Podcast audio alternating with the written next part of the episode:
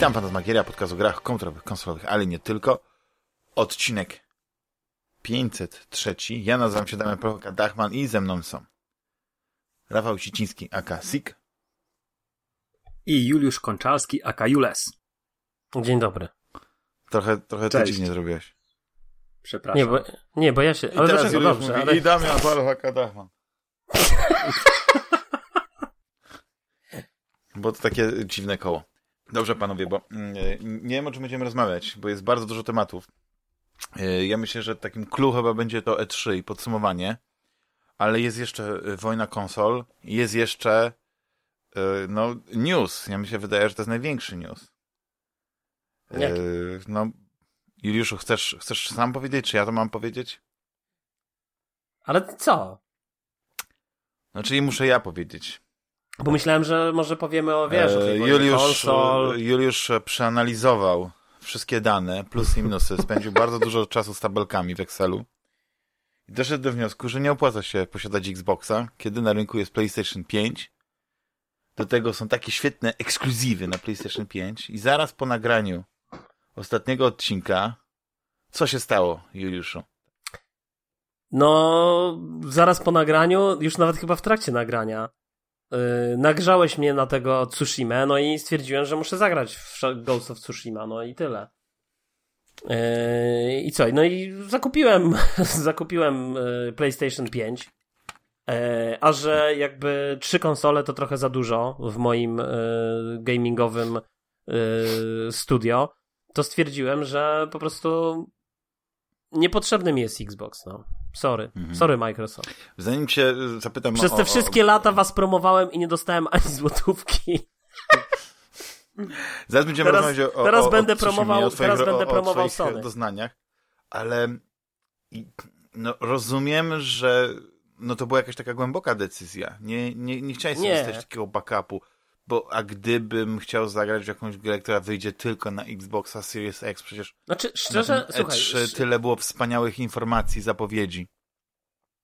E, jak patrzę teraz akurat na, na ten zapis tej, e, czy zapis, na, na gry, które oni tam pokazali, no to patrzę na grę, która mi się chyba spodobała, bo to było Back, Back for Blood, Back for Blood? Back for, tak, no Back for Blood, dobrze mówię. Już się ostatnio z nas śmiali, że nie potrafimy tych nazw wymieniać. E, czyli taki jakby nowa wersja. Kto się e, śmiał? No ktoś tam w komentarzach, że w pomyliliśmy tych, pomyliliśmy z tych, tych producentów, wiesz, że tam powiedzieliśmy, że jeden producent jest taki, Aha. drugi, że to już starość chyba. No ale dobra, wracając do tego, no że jakby chodzi mi o to, że mm, wiesz, e, nie, no nie zostawiłem tego backupu. Też, nie wiem, to chyba Rafał powiedział, albo napisał, jak żeśmy dyskutowali na Messengerze, że e, kiedyś sobie kupi e, może Series S po to, żeby mieć maszynkę do Game Passa. E, choć z drugiej strony w sumie czemu nie Series X? Ale nieważne. Yy, więc też sobie pomyślałem, że to jest może dobra opcja. Bo szczerze powiedziawszy, na tej konferencji Microsoft nie pokazał moim zdaniem nic mm, ciekawego. Tak już tak możemy przechodzić powoli do tego, najwyżej zaraz będziemy o tym dyskutować, a Mhm. ewentualnie te tytuły, które y, w jakiś sposób mnie na przykład by zainteresowały, to są, to będą tytuły, które i tak się ukażą na, e, na wielu platformach, tak? Em, ukażą się tak samo na, jakby na PlayStation 5. Em, No Ale to zastanawiam się, czy miałeś taki plan, żeby w końcu jednak kupić to PlayStation 5, czy to faktycznie była ta chęć zagrania w te, te gry i jakby ta nasza rozmowa otworzyła ci oczy, że marnujesz życie z Series X, z tym Xboxem. Nie, ja myślę, że to, to jest się. Ja myślę, że. Nie, ale to jest ciekawe, co mówisz, bo to jest. Bo myślę, że to jest wiele czynników, wiesz, bo to jest kilka czynników. Pierwszy czynnik to jest taki, że, że generalnie y, ja w poprzedniej generacji w ogóle nie miałem PlayStation 4. Miałem tylko Xboxa One i jakby byłem wierny Xboxowi. Od, y, y, wprawdzie tą generację Xbox 360, PlayStation 3 skończyłem z PlayStation 3 finalnie, bo najpierw miałem Xboxa 360, potem jeszcze pamiętam kupiłem nowego, jak wyszedł ze złączem HDMI, to jeszcze były takie czasy, bo na początku tam były tylko te, te komponenty.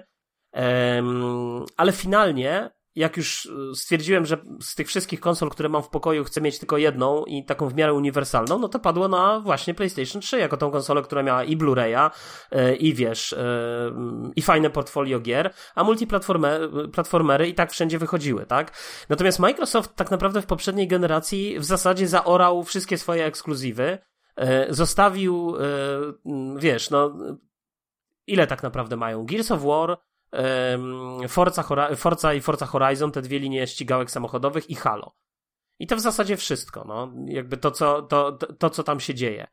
E, Microsoft, wiesz, jest takim studiem dla mnie i, i to przynajmniej teraz to pokazuje, że oni są też tak, oni działają, znaczy studiem, oni tak działają, że za dużo rzeczy chyba chcę powiedzieć, ale, e, ale myślę, że to była, to była jedna rzecz, tak? Czyli, że e, te, te serie takie dość przewidywalne, wiesz, no, no Gearsy mm. tak naprawdę, wydaje mi się, że na trójce pewnie już się no nie chcę powiedzieć, że się skończyły, no ale jaka jest różnica między Gears 4 a Gears 5? Szczerze, moim zdaniem żadna. Ja nie miałem...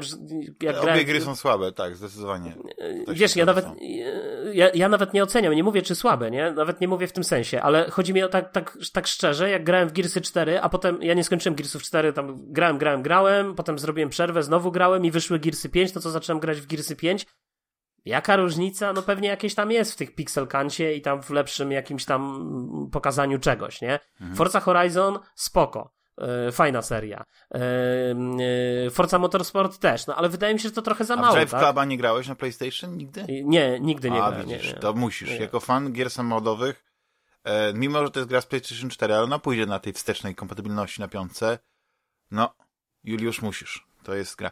No ale teraz masz porównanie, prawda, między tym Xboxem, którym jednak spędziłeś trochę czasu z nim, z tym nowym Xboxem, a teraz z PlayStation 5 i tak jeśli chodzi o sprzęt, Ale wiesz, o kontroler, jeśli... o, o, o różnicę jakości wykonania, o te gry, które już zagrałeś. Jak to wygląda? Czy czujesz teraz, czy teraz czujesz, że jesteś, że to jest nowa generacja, czy, czy właściwie już czujesz to z tym Series X Xboxem? Nie, znaczy słuchajcie, ja, ja powiem tak. Yy dla mnie, ja miałem oczywiście Xboxa One, potem miałem Xboxa One Xa e, i w zasadzie jak przesiadłem się z One Xa na Series X, to jakiejś wielkiej różnicy nie poczułem. Oczywiście, no te szybsze czasy ładowania i tak dalej, ale, ale szczerze powiedziawszy, zobaczcie, minęło 8 miesięcy od e, startu Xboxa. Wymieńcie mi jakiś fajny tytuł na Xboxa Series X ekskluzywny, który wyszedł na tą konsolę, który by pokazywał potencjał tej konsoli. No bo Dirt 4 Yy, tak, Di przepraszam, Dirt, dobrze mówię? Dirt 4? Nie, która to była część? Ten, ten, yy, jak on się tam nazywał? No, zgubiłem wątek teraz. Ale yy, co? Dirt, Dirt 5. 5, o, Dirt 5, Dirt mhm. 5, to właśnie, pomyliły mi się numerki przy serii. Jakby Dirt 5 po pierwsze był multiplatformerem, po drugie oczywiście Xbox go promował i jak się później okazało wszedł do Game Passa, ale szczerze, y, jakby graficznie, okej, okay, no nie, nie, wygląda źle, tak? Jakby ta gra nie wygląda źle, ale to nie jest przecież nowa generacja, to nie jest w ogóle gra, która pokazuje jakiś potencjał, jakieś w ogóle niesamowite możliwości, no. Więc szczerze powiedziawszy, ja na Series X nie widziałem. I tak naprawdę po tych ośmiu miesiącach przychodzi E3 i Microsoft pokazuje znowu obietnicę tego, co będzie. To jest cały czas życie, wiesz, takimi yy, nie tu i teraz, tylko to jest, żyjemy sobie w świecie, w którym, o, w 2022 wyjdzie Starfield i on będzie zajebisty, tylko że jeszcze tak naprawdę nic o nim nie wiemy. No dobra, nie? ale moment, moment. moment. E, Juliusz, trochę się zapędzasz, bo to jest mm, taka, te, ten typ konferencji. No, y, Xbox poza tym reklamował 90% swoich gier, które w tym roku wychodzą na Game Passa. I to nie są obietnice, tylko oni mówią, tam podawali konkretne daty. To nie było Sony, które mówiło zawsze e, albo bez daty, albo dwa lata do przodu, tylko oni większość gier, poza chyba trzema, które były, czy czterema, które były na 2022, to dali daty tegoroczne. No tak, ale wiesz, ale jakby ja patrzę, słuchaj, ja patrzę na fakty, nie? A, a fakty są w tej chwili takie, że jak spojrzysz sobie na gry, które wyszły do te, w ciągu tych 8 miesięcy no, na PlayStation 5 czy na Xboxa, i sobie porównasz tylko kategorię ekskluzywów, no to Xbox wypada słabo, no. No Medium to nie jest game changer, to nie jest system seller, taki jak Ratchet, albo taki jak, nie wiem, e, nawet ten Spider-Man Miles, Miles Morales, czy Demon Souls, ta nowa wersja z, jakby z nową oprawą graficzną, tak? No i Medium się, że... wychodzi już chyba w sierpniu na wszystko. Y, okej, okay, no ale ja wiem, obrońcy Xboxa czy, czy fani Microsoftu powiedzą, y, mam Game Passa za 60 zł, albo inaczej, mam Game Passa, który kupiłem właśnie za 4 zł na 3 miesiące, to sobie w to pogram, nie? Y, albo pogram sobie, w, ja ostatnio tak też spojrzałem sobie w ogóle na te, na te różne gry, które wychodzą, to są generalnie takie medikory, no Game Pass to jest taka maszynka do medikorów, to jest, ja w ogóle przez ostatnie 6 czy, czy, tych, czy 8 miesięcy w zasadzie, to łapałem się na tym, że oczywiście ściągałem gry z Game Passa i praktycznie wiesz, odpalam, Dobra, następna. Odpalam, nie, następna. I tak dalej. I, i to, to między... To parę było, parę... Netflixa, to jest to samo co Słuchaj, na Netflixie. e, Słuchaj, ale wiesz, Tyle ja rozumiem, że to jest efekt... dobrych i, i, okej, Ale- ale no nie nie, ale to- ich, znaczy nie oglądasz ich, przepraszam. No dobrze, ja rozumiem, że to jest efekt Netflixa, tylko wiesz, chodzi mi o to, że jakby takich gier, które faktycznie, tak, w które faktycznie się zagrywałem i przy których spędziłem więcej czasu, to był Assassin's Creed Valhalla. Nie ma go w Game Passie, nie jest dostępny tylko dla Xboxa, jest dostępny zarówno na Xboxa, jak i na PlayStation. Call of Duty Modern Warfare, nowa wersja, tak samo, nie ma w Game Passie, jest dostępny dla jednego i dla drugiego. FIFA, wiesz, NHL, tak, sportówki jakieś. Okej, e, skończyłem w końcu, e, w koopie udało mi się skończyć em, tego, Crackdowna. No ale umówmy się, Crackdown to jakby fajnie się grało, tak? Przyjemna gra, ale to raczej właśnie taka przyjemna gra dla zabicia, kompletnie zabicia czasu. To jest gra, wie, wiecie, to jakby to jest, to jest taka gra, w której nie ma ani porywającej fabuły, nie ma ani porywającego gameplayu, gameplayu. To jest wszystko takie, no, przeciętne, no. Fakt, że przyjemnie się grało, no ale wszyscy wiemy, jakie noty ta gra zebrała, tak? Więc tu też nie ma co zawracać Wisły patykiem, tak? I, i twierdzić coś innego. E, Druga rzecz, słuchajcie, no patrzę w ogóle na gry, które Microsoft pokazał, tak? No Starfield, okej, nie- nie wiemy jeszcze ym, tak to naprawdę, co to to była, dokładnie będzie, tak? To był zwiastun, który po raz pierwszy pokazał tak naprawdę coś więcej, ale nie pokazał nic. Oprócz, bo No wcześniej był tylko, tylko była znana nazwa i wiadomo, że to będzie Skyrim w, w kosmosie, nie? Mogliśmy zobaczyć A. ten New Creation Engine, nie? Dwa chyba.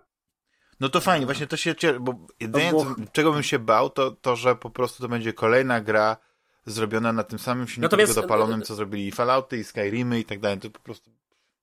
Natomiast panowie, ja tylko powiem jeszcze y, jedną rzecz, bo tu mnie Damian zapytałeś o, y, wiesz, to poczucie nowej generacji. Ja nie wiem, czy y, podobne doświadczenia miałby ktoś, kto grał na PlayStation 4, tak, czy kto miał PlayStation 4 w poprzedniej generacji i teraz się przesiada na, jakby na PlayStation 5. Natomiast No to ja ci e, powiem, że jest różnica, tylko tak ci Okej, względnie, a- a ja- to, a- że dobrze, nie o jakoś okej. nawet... Chodzi o Okej. percepcję, wiesz, bo Okej, Y, okej. Interfejs jest y, na przykład na Xboxie jest bardzo zintegrowany. Od Mhm. one do Series X przez te wszystkie inne iteracje, on wygląda praktycznie identycznie. A różnica między interfejsem PlayStation 4 a PlayStation 5 tego dashboardu już jest na tyle wyraźna, że faktycznie odczuwasz już na tym etapie, prawda, że masz do czynienia... Ale ja powiem, ale słuchajcie, ale ja powiem więcej, bo jakby ja pamiętam, że yy, od, teraz powiem, zareklamuję naszą yy, jakby takie serwisy, wiecie, normalne. Pamiętam, że jak wychodziła, wychodziło PlayStation 5, to yy, nasz zna, znajomy Bibek z naszych lat młodości popełnił taki artykuł na Eurogamerze, w którym napisał, że największą zmianą na PlayStation 5 i taką największą rewolucją jest ten kontroler który Sony wprowadziło z tym haptycznym feedbackiem. No haptyczny feedback znamy, bo on jest tak samo na Switchu, tylko że to jest powiedzmy, jak teraz, jak się to porówna, to, to zaraz też powiem dlaczego, jak to wygląda. No ja powiem, że ten kontroler to jest po prostu rewo rewolucja w ogóle. To jest coś, to jest jakby next, wiecie, to jest coś takiego, Śpisz że z ma, nim, mamy, z nim robisz. dokładnie, mamy kontroler, y, mamy te wszystkie kontrolery z tymi wibracjami i tak dalej, to wszystko ładnie, No pięknie właśnie o tym działa. mówię, no.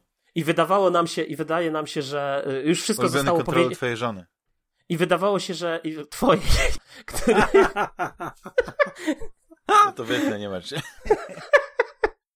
I słuchajcie, ale chodzi mi o to, że ten kontroler jakby wydaje się, że co można więcej powiedzieć w świecie, y, wiecie, w, w temacie wibracje w kontrolerze, nie? No, są wibracje, no wali cię ktoś mieczem, to, to wibruje kontroler. Nie wiem, samochód skręca, to wibruje kontroler. Spusty drgają, to Xbox wprowadził kiedyś tam, y, to drgają spusty. No, a okazuje się, że można powiedzieć, słuchajcie, bo, bo po prostu te, jakby już nawet nie mówię o tych triggerach adaptacyjnych, nie? To, to jest w ogóle rewelacja, bo słuchajcie, jak wszedłem w tym Astro, yy, do, tam jest taka minigierka, że tam coś się z jakiegoś automatu wyciąga, to tak, na, bo na razie bardzo mało spędziłem czasu z tym PlayStation, ale w każdym razie wszedłem tam do tego i słuchajcie, nie mogłem w ogóle nic tam wziąć. Tak mówię, nie no, coś nie działa z tym kontrolerem. I teraz dzisiaj grałem przed nagraniem drugi raz i dopiero zajarzyłem, że ten po prostu spust mi stawia taki duży opór, że ja muszę więcej siły włożyć, żeby go wcisnąć. I dopiero jak to zrobiłem, to dopiero przeszedłem ten motyw, nie? Więc to w ogóle pokazuje, wiecie, albo już nie mówię tak o tym, że nie wiem, jesteście taką sprężyną, albo że tam yy, jeszcze oczywiście kont ten yy, kontrola ruchu, tak, w tym kontrolerze, tak, tak, tak jak zresztą na, na, na tych kontrolerach z Nintendo, tych, mówię o kontrolerach Pro, ale też na tych, tych normalnych. No i przede wszystkim takie bardzo ciekawe, bo, bo to jest, słuchajcie, to jest coś takiego, że y, to nie jest tak, że, że my czujemy, że to jest lód, albo że to jest jakiś piasek, albo że chodzimy po szybie, bo to nawet nie chodzi o to, że y, jakby my czujemy generalnie y, trochę tą fakturę, po której chodzimy, bo tu bardziej chodzi o takie zaangażowanie kilku zmysłów, bo, bo jakby część dźwięków idzie z samego kontrolera. E, I to też ma wpływ na to, jak my odbieramy generalnie e, to, jak ta postać się na przykład porusza. Także szczerze powiedziawszy, to jest w ogóle jakiś kosmos. No, to, to co oni, to pytanie, jak długo ten kontroler wytrzyma, nie? Bo on jest napakowany po prostu technologią i, i, i wiecie, i, i zobaczymy, czy to się nie będzie psuło za półtora roku. No ale z drugiej strony ja zawsze byłem fanem y, sprzętu Sony i, i technologii Sony i wiesz, i jakby akurat pod tym względem y, wydaje mi się, że jakby to widać, nie? Jakby to jest takie pierwsze odczucie, które się ma. Y, Xbox, oczywiście ten Series X, on też jest fajnie zaprojektowany, bo to jest ten kwadratowy taki, wiecie, y, te, te płyty główne, ta płyta główna. Tak, ale chodzi o to, że ta płyta główna jest tam podzielona jakby na te dwa pięterka, oni to pokazywali. Tam na pewno też jest jakiś taki, wiecie, jakaś myśl za tym stoi, taka ciekawsza technologicznie. Ale szczerze powiedziawszy, jak się patrzy na PlayStation 5 i się zaczyna z tym sprzętem obcować, to rzeczywiście ma się takie, no tak, to jest rzeczywiście konsola zrobiona przez taką firmę, która właśnie dokładnie to, co się dzieje w tej chwili w tej wojnie konsol. Xbox coś pieprzy o Game Passie, a Sony mówi ekskluzywy. Jakby Sony i Nintendo, tak? To są firmy, które generalnie stoją na, tej, na takim trochę starszym stanowisku, albo takim stanowisku, właśnie tym, powiedzmy, takim bardziej klasycznym, że trzeba robić te ekskluzywy, że są te studia, że konsola to jest sprzęt do grania i tak dalej. I to po prostu się czuje od razu, jak się, jak się z tą konsolą zaczyna generalnie obcować. No się po prostu czuje, że to jest sprzęt zrobiony, e, że właśnie to jest jakiś nowy krok, nowa, nowa generacja. Tak, nowa generacja, wiesz, for the players, for the whatever, wujek i tak dalej, nie? Że to jest, że, że to jest jakby zupełnie inne. Ale to jest ich hasło reklamowe. Ja wiem, że to jest ich hasło reklamowe i udaję, że nie wiem, żebyś ty się cieszył potem. Aha, no to nawet nie widzisz, jak klaskam uszami.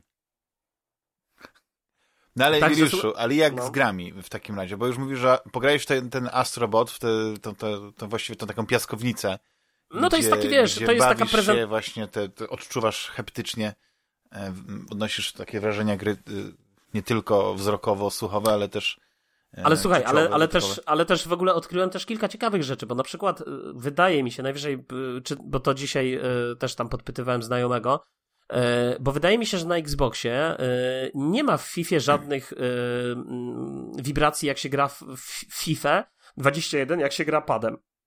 Tymczasem na PlayStation normalnie, słuchajcie, jak się używa triggerów do tego, żeby zawodnik przyspieszał, tak, żeby sprintował, to jak on już jest zmęczony, to te triggery stawiają większy opór i znowu się czuje takie wrażenie, że faktycznie ten zawodnik jest kurde zmęczony.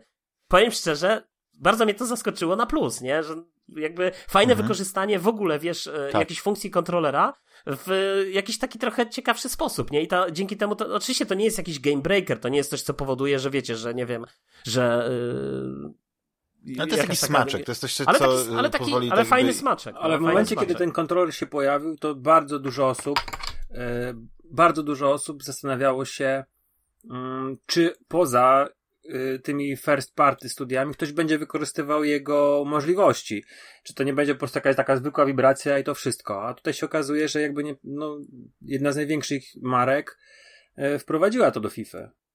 Tak, to znaczy ja nie wiem, czy oni się o tym w ogóle chwalili, bo ja mówiąc szczerze, o tym tego nie wiedziałem. To znowu dzisiaj odpaliłem FIFA, zagrałem i, i po prostu nagle odczułem, że w ogóle ten kontroler, wiecie, drga, że właśnie te triggery adaptacyjne działają, tak jak, tak jak właśnie w tym Astro. Astro to w zasadzie tylko taki pokaz właśnie możliwości tego, e, tego e, jakby kontrolera. E, no i to też jest takie dla mnie dość, e, dość fajne zaskoczenie. No ale jeszcze mówię, no jeszcze, jeszcze za mało. Oczywiście, no Damian, po twoich e, namowach ja nie mogłem nie kupić Tsushimy, no. Także, no bardzo wiesz. się cieszę, bardzo się cieszę, bo wiem, że no i, zaufałeś i... mi. Wiem, że podjąłeś bardzo ważną decyzję w swoim życiu, kupując PlayStation 5, która zmieniła cię i cieszę się, że tak jak mówię, no chyba nie zawiodłeś się tym japońskim No wiesz, na razie, słuchaj, na razie jest jeszcze za wcześnie, żeby mówić, ale, ale nie zawiodłem się, bo ta Tsushima jest e, niesamowita ta gra. E, I w ogóle właśnie to, słuchajcie, to jest właśnie to, o czym ja mówię, nie, że jakby, ja ostatnio też tak e, jakby rozmawiając, no dla mnie Xbox projektuje, czy Microsoft Wiecie, tam ktoś myśli, w taki jest księgowy i ten księgowy mówi tak, aha, wybuchy, strzały, wielkie karabiny, gnaty, samochody, wyścigi, mamy, mamy, mamy, produkujemy, nie?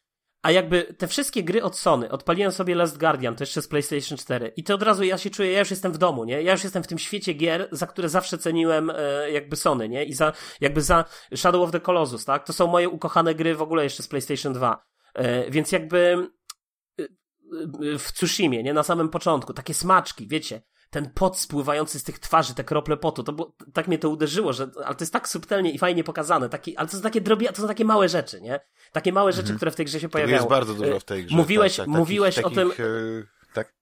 Słuchaj, mówiłeś o tym trybie y, Kurosawy. Ten tryb Kurosawy to nie jest tylko przełączenie na ekran czarno-biały. Bo to jest nie tylko, że tak jak to o tym rozmawiałem, jakby opowiadałeś w zeszłym tygodniu, że, że się tam zmieniają, wiecie, że. Pamiętam, jak opowiadałeś, film, jak opowiadałem o tym za pierwszym razem, Rafał to potwierdził, ale to tak to zbagatelizowałeś, tak, ale wiesz, coś tam ten, bo że Kurosawa, Nie. Kurosawa, ale teraz, teraz zmieniasz. Aha, nie, mo, nie, chyba, chyba, chyba, nie wiem. Szczerze, jak, jak nie grałem. Rafał pamiętam, taki- Rafał ma doskonałą pamięć. Rafał, było, pamiętasz, nie? Tak, rozmawialiśmy o tym, wiesz co, Jules, i, i, ale też było przy, e, co, co takie powiedzieliśmy sobie, że to jest e, czerpie z Kurosawy. I ty mówisz, a czy czerpie z Kurosawy, czy na pewno? I wiesz, to było o to, ale A, no tak, były, bo, taki, bo ja były też takie się... zarzuty twoje e, do gry, której no, no nie znałeś. A teraz właśnie, teraz jest czysta Kurosawa, prawda? Nie, nie, Juliusz ja nie tylko powiedział, że jest... w mono, nie ma żadnego stereo, czarno-biało i po japońsku. bo to jest, Nawet bez nie, bo to jest, wa- bo to jest dokładnie, bo to jest dokładnie, nie, z napisami po japońsku. Bo to jest dokładnie tak jak z tym, jak z... Nie, nie, bo ja, ja cały czas mam takie wątpliwości, nie? Bo ja na przykład filmy Kurosawa, Kurosawy, to wiecie, to ja kojarzę głównie y, na przykład Rashomon, y, Siedmiu Samurajów, Rashomon ale to, ale to nie są filmy, ale to... Rashomon. Ale to nie są filmy... Mhm. co? Ale to nie są Nie, nie, filmy, mów, mów. Chodzi mi o to, że dla mnie, ja tak nie pamiętałem Kurosawy jako, jako reżysera kina akcji e, z lat 60. czy tam 50., nie? E, więc jakby dla mnie, dla mnie, e, to w tym sensie mówię. Natomiast rzeczywiście Wiesz, bo podoba było mi kilka filmów, które się znało. Jakby każdy znał, kojarzył, prawda, o, Siedmiu Samurajów, Yojimbo, właśnie, e, właśnie ten Sanjuro, Rashomon. tak, tak, ale wiecie co, Tak. tutaj nawet nie chodzi, e, mi, w tym porównaniu nie chodziło mi o to, że masz samurajów, którzy się ciachają mieczami, tylko raczej o charaktery, cały czas będę tego wracał, charaktery tych postaci, które tam gdzieś tam się spotyka na swojej drodze, to rodzeństwo, e, gdzie ona No jest... to mi nie zdradzaj, nie, nie, to, to mi nie zdradzaj, bo ja tak daleko jeszcze nie doszedłem, natomiast... Ale on ci ja... nic nie zdradzi. Rafał Aha, no, no. bardzo delikatnie No. mówi po prostu. No, no, no bez pewnie, wiesz, bo to są, bo są w ogóle te wątki, te wątki to są długie historie, bo gra jest podzielona na, e, jeśli chodzi o, o, o te, te zadania, o, te, o tą historię, na kilka części. Masz tą opowieść Gina, Ale właśnie, poczekaj, bo ja która chciałem, jest jakby bo ja głównym chciałem- wątkiem w, o, ale ja o, o walkę. Tak, tak, tylko chciałem ci powiedzieć, że się nie musisz martwić, bo, bo te, te opowieści poboczne, one tworzą pewną historię, ale je bardzo ciężko jest zaspoilować. Nawet jakbyś wiedział, o co Dobrze. chodzi, to one są wielo, wieloetapowe i ciężko się je po prostu... y, Tylko, tylko, ja chcę jeszcze, tylko ja chcę właśnie wrócić, bo ja po prostu na tym ostatnim podcaście, jak żeśmy rozmawiali, to ja bardziej myślałem w ten deseń, że to są te walki samurajów. Natomiast właśnie teraz chcę jeszcze do tego, do tego wrócić, Mhm. bo, bo jak gram w tą grę w tym trybie Kurosawy i jak są zrealizowane te sekwencje dialogowe e, z jakimś takim charakterystycznym dla japońskiego kina właśnie spod znaku Kurosawy, z jakimś takim spokojem, dużo ujęć w planie amerykańskim jest zrobionych, to chodzi mi o to, że rzeczywiście czuje się takiego ducha, e, że, że widać, że oni się na tym wzorowali, że widać, że ta lekcja została odrobiona, wiesz, w tym sensie. I to jest niesamowity feeling. Bo to jest tak jak mówisz, ten dźwięk się jeszcze zmienia, czyli ten dźwięk się po pierwsze zdaje się robi, on, nie chcę powiedzieć, że on się faktycznie robi mono, bo wydaje mi się, że chyba nie do końca, ale jakby zmienia się y, ten na equalizerach, zmieni, zmieniają jakby, nie wiem jak to powiedzieć, na tych potencjometrach to, co wychodzi z głośników. I teraz chodzi o to, że to Jest już ten dźwięk jest płaski. tak, tak, jest bardziej płaski, jest taki bardziej charakter, właśnie jakbyś włączył po prostu na DVD stary film z lat Taki 60. przytłumiony, zrobiony, tak. taki, wiesz, no nie wiem czy przytłumiony, ale wrażenie jest genialne. I jakby ja szczerze próbowałem teraz wrócić do tego, tego trybu kolorowego yy, i jakoś to już jest nie to. Po prostu Mhm. tak Ale jak, wiesz, tak ten jak tryb kolorowy pozwoli ci o, jakby docenić coś innego, docenić tą plastyczność tych pejzaży.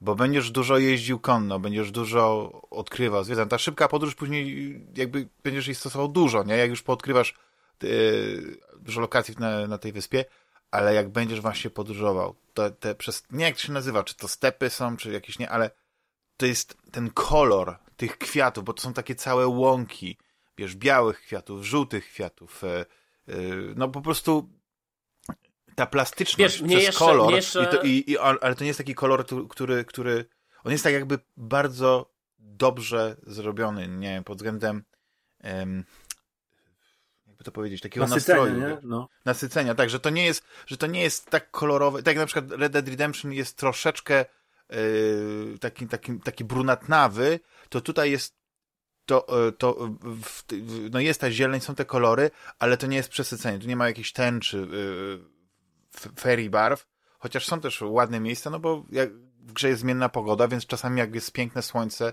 yy, yy, czyste niebo, no to wszystko też inaczej wygląda, inaczej błyszczy. Tak. Jest jedna bardzo fajna e, misja w, w Tsushimie, która e, mamy w, taki las bambusowy, cały we mgle i tam prawdopodobnie grasuje duch jakiś i musimy e, tego ducha wytropić. I wydaje mi się, że właśnie w tej czerni i bieli, w tym trybie Kurosawy to musiałoby wyglądać bardzo fajnie, bo wiesz, zapalając się gdzieś tam musimy mm, iść po, po ścieżce, którą oznaczają zapalające się lampiony czy pochodnie. I, i ta mgła, i taka wiecie, fajna atmosfera.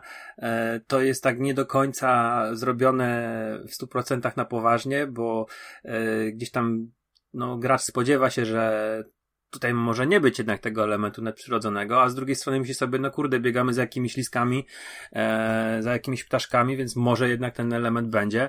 Naprawdę fajnie tutaj polecam twojej uwadze, żebym właśnie może ją przejść sobie właśnie drugi raz w kolorze, a, pierwszy raz w, w trybie Kurosawy. Bo ty, Damian, jeszcze nie Eee. miałeś tej misji, nie?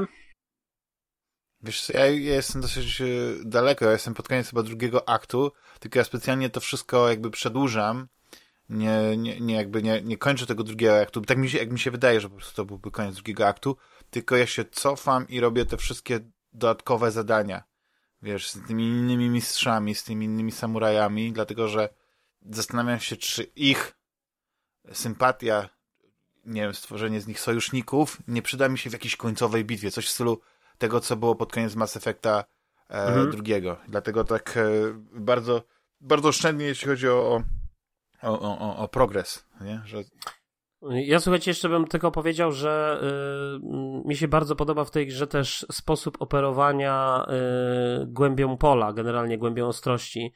Y, taki jest dość unikalny moim zdaniem i, i w grach on zawsze, zazwyczaj wygląda dość sztucznie, natomiast tu rzeczywiście on też potęguje takie fazy, szczególnie mi przychodzi na myśl, to jedna z początku jest taka jak, jak e, idziemy się spotkać, nie pamiętam jak się ta postać nazywa, ale z tym, z tym gościem, z tym łucznikiem taki, który i potem pomagamy mu znaleźć. To jest jedna z pierwszych misji, Mhm. to myślę, że to ja chyba tu za dużo nie zdradzę.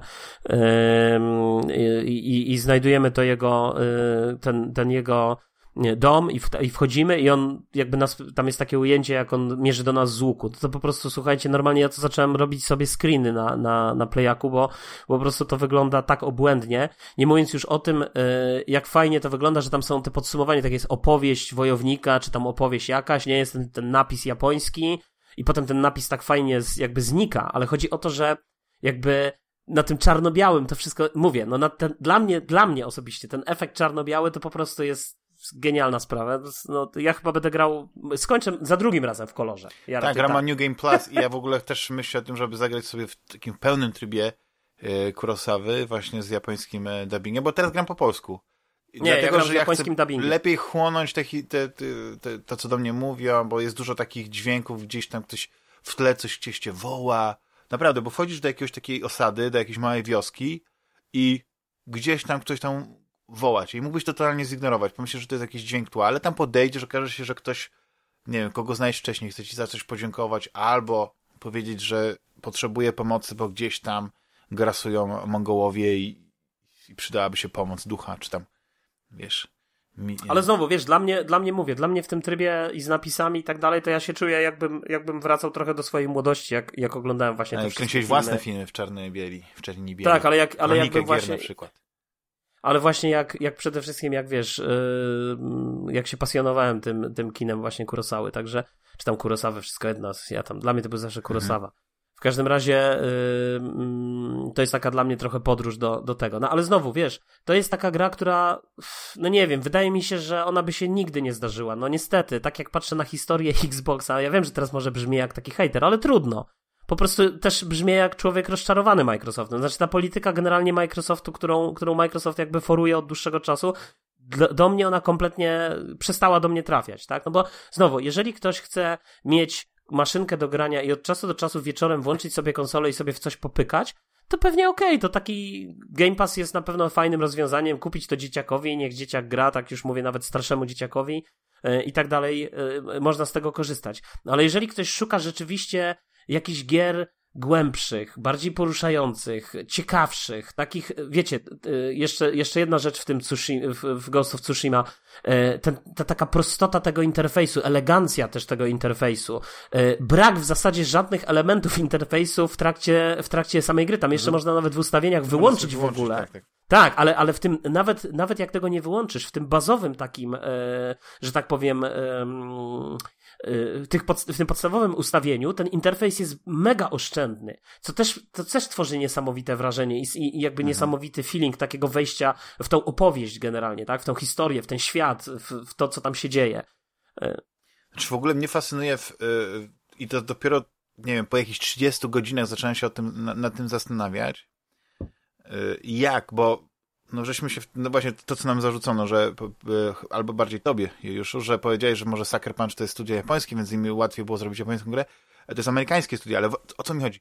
Chodzi mi o to, że yy, ja nie znam tak dobrze historii Japonii. Ja nie znam jej, jej wątków. I oczywiście to jest, yy, nie wiem, czy to jest historia zainspirowana jakimiś prawdziwymi wydarzeniami, czy coś takiego się wydarzyło kiedykolwiek w historii Japonii, ale zastanawiam się, jak ta gra jest autentyczna pod względem pewnych detali. E, bo, bo rozumiem, że e, te katany, te wszystkie bronie, e, czy, czy elementy stroju samuraja, tych, tych zbroi, tych, tych kimon, roninów, nie wiem jak to powiedzieć, że to wszystko jest autentyczne, tak?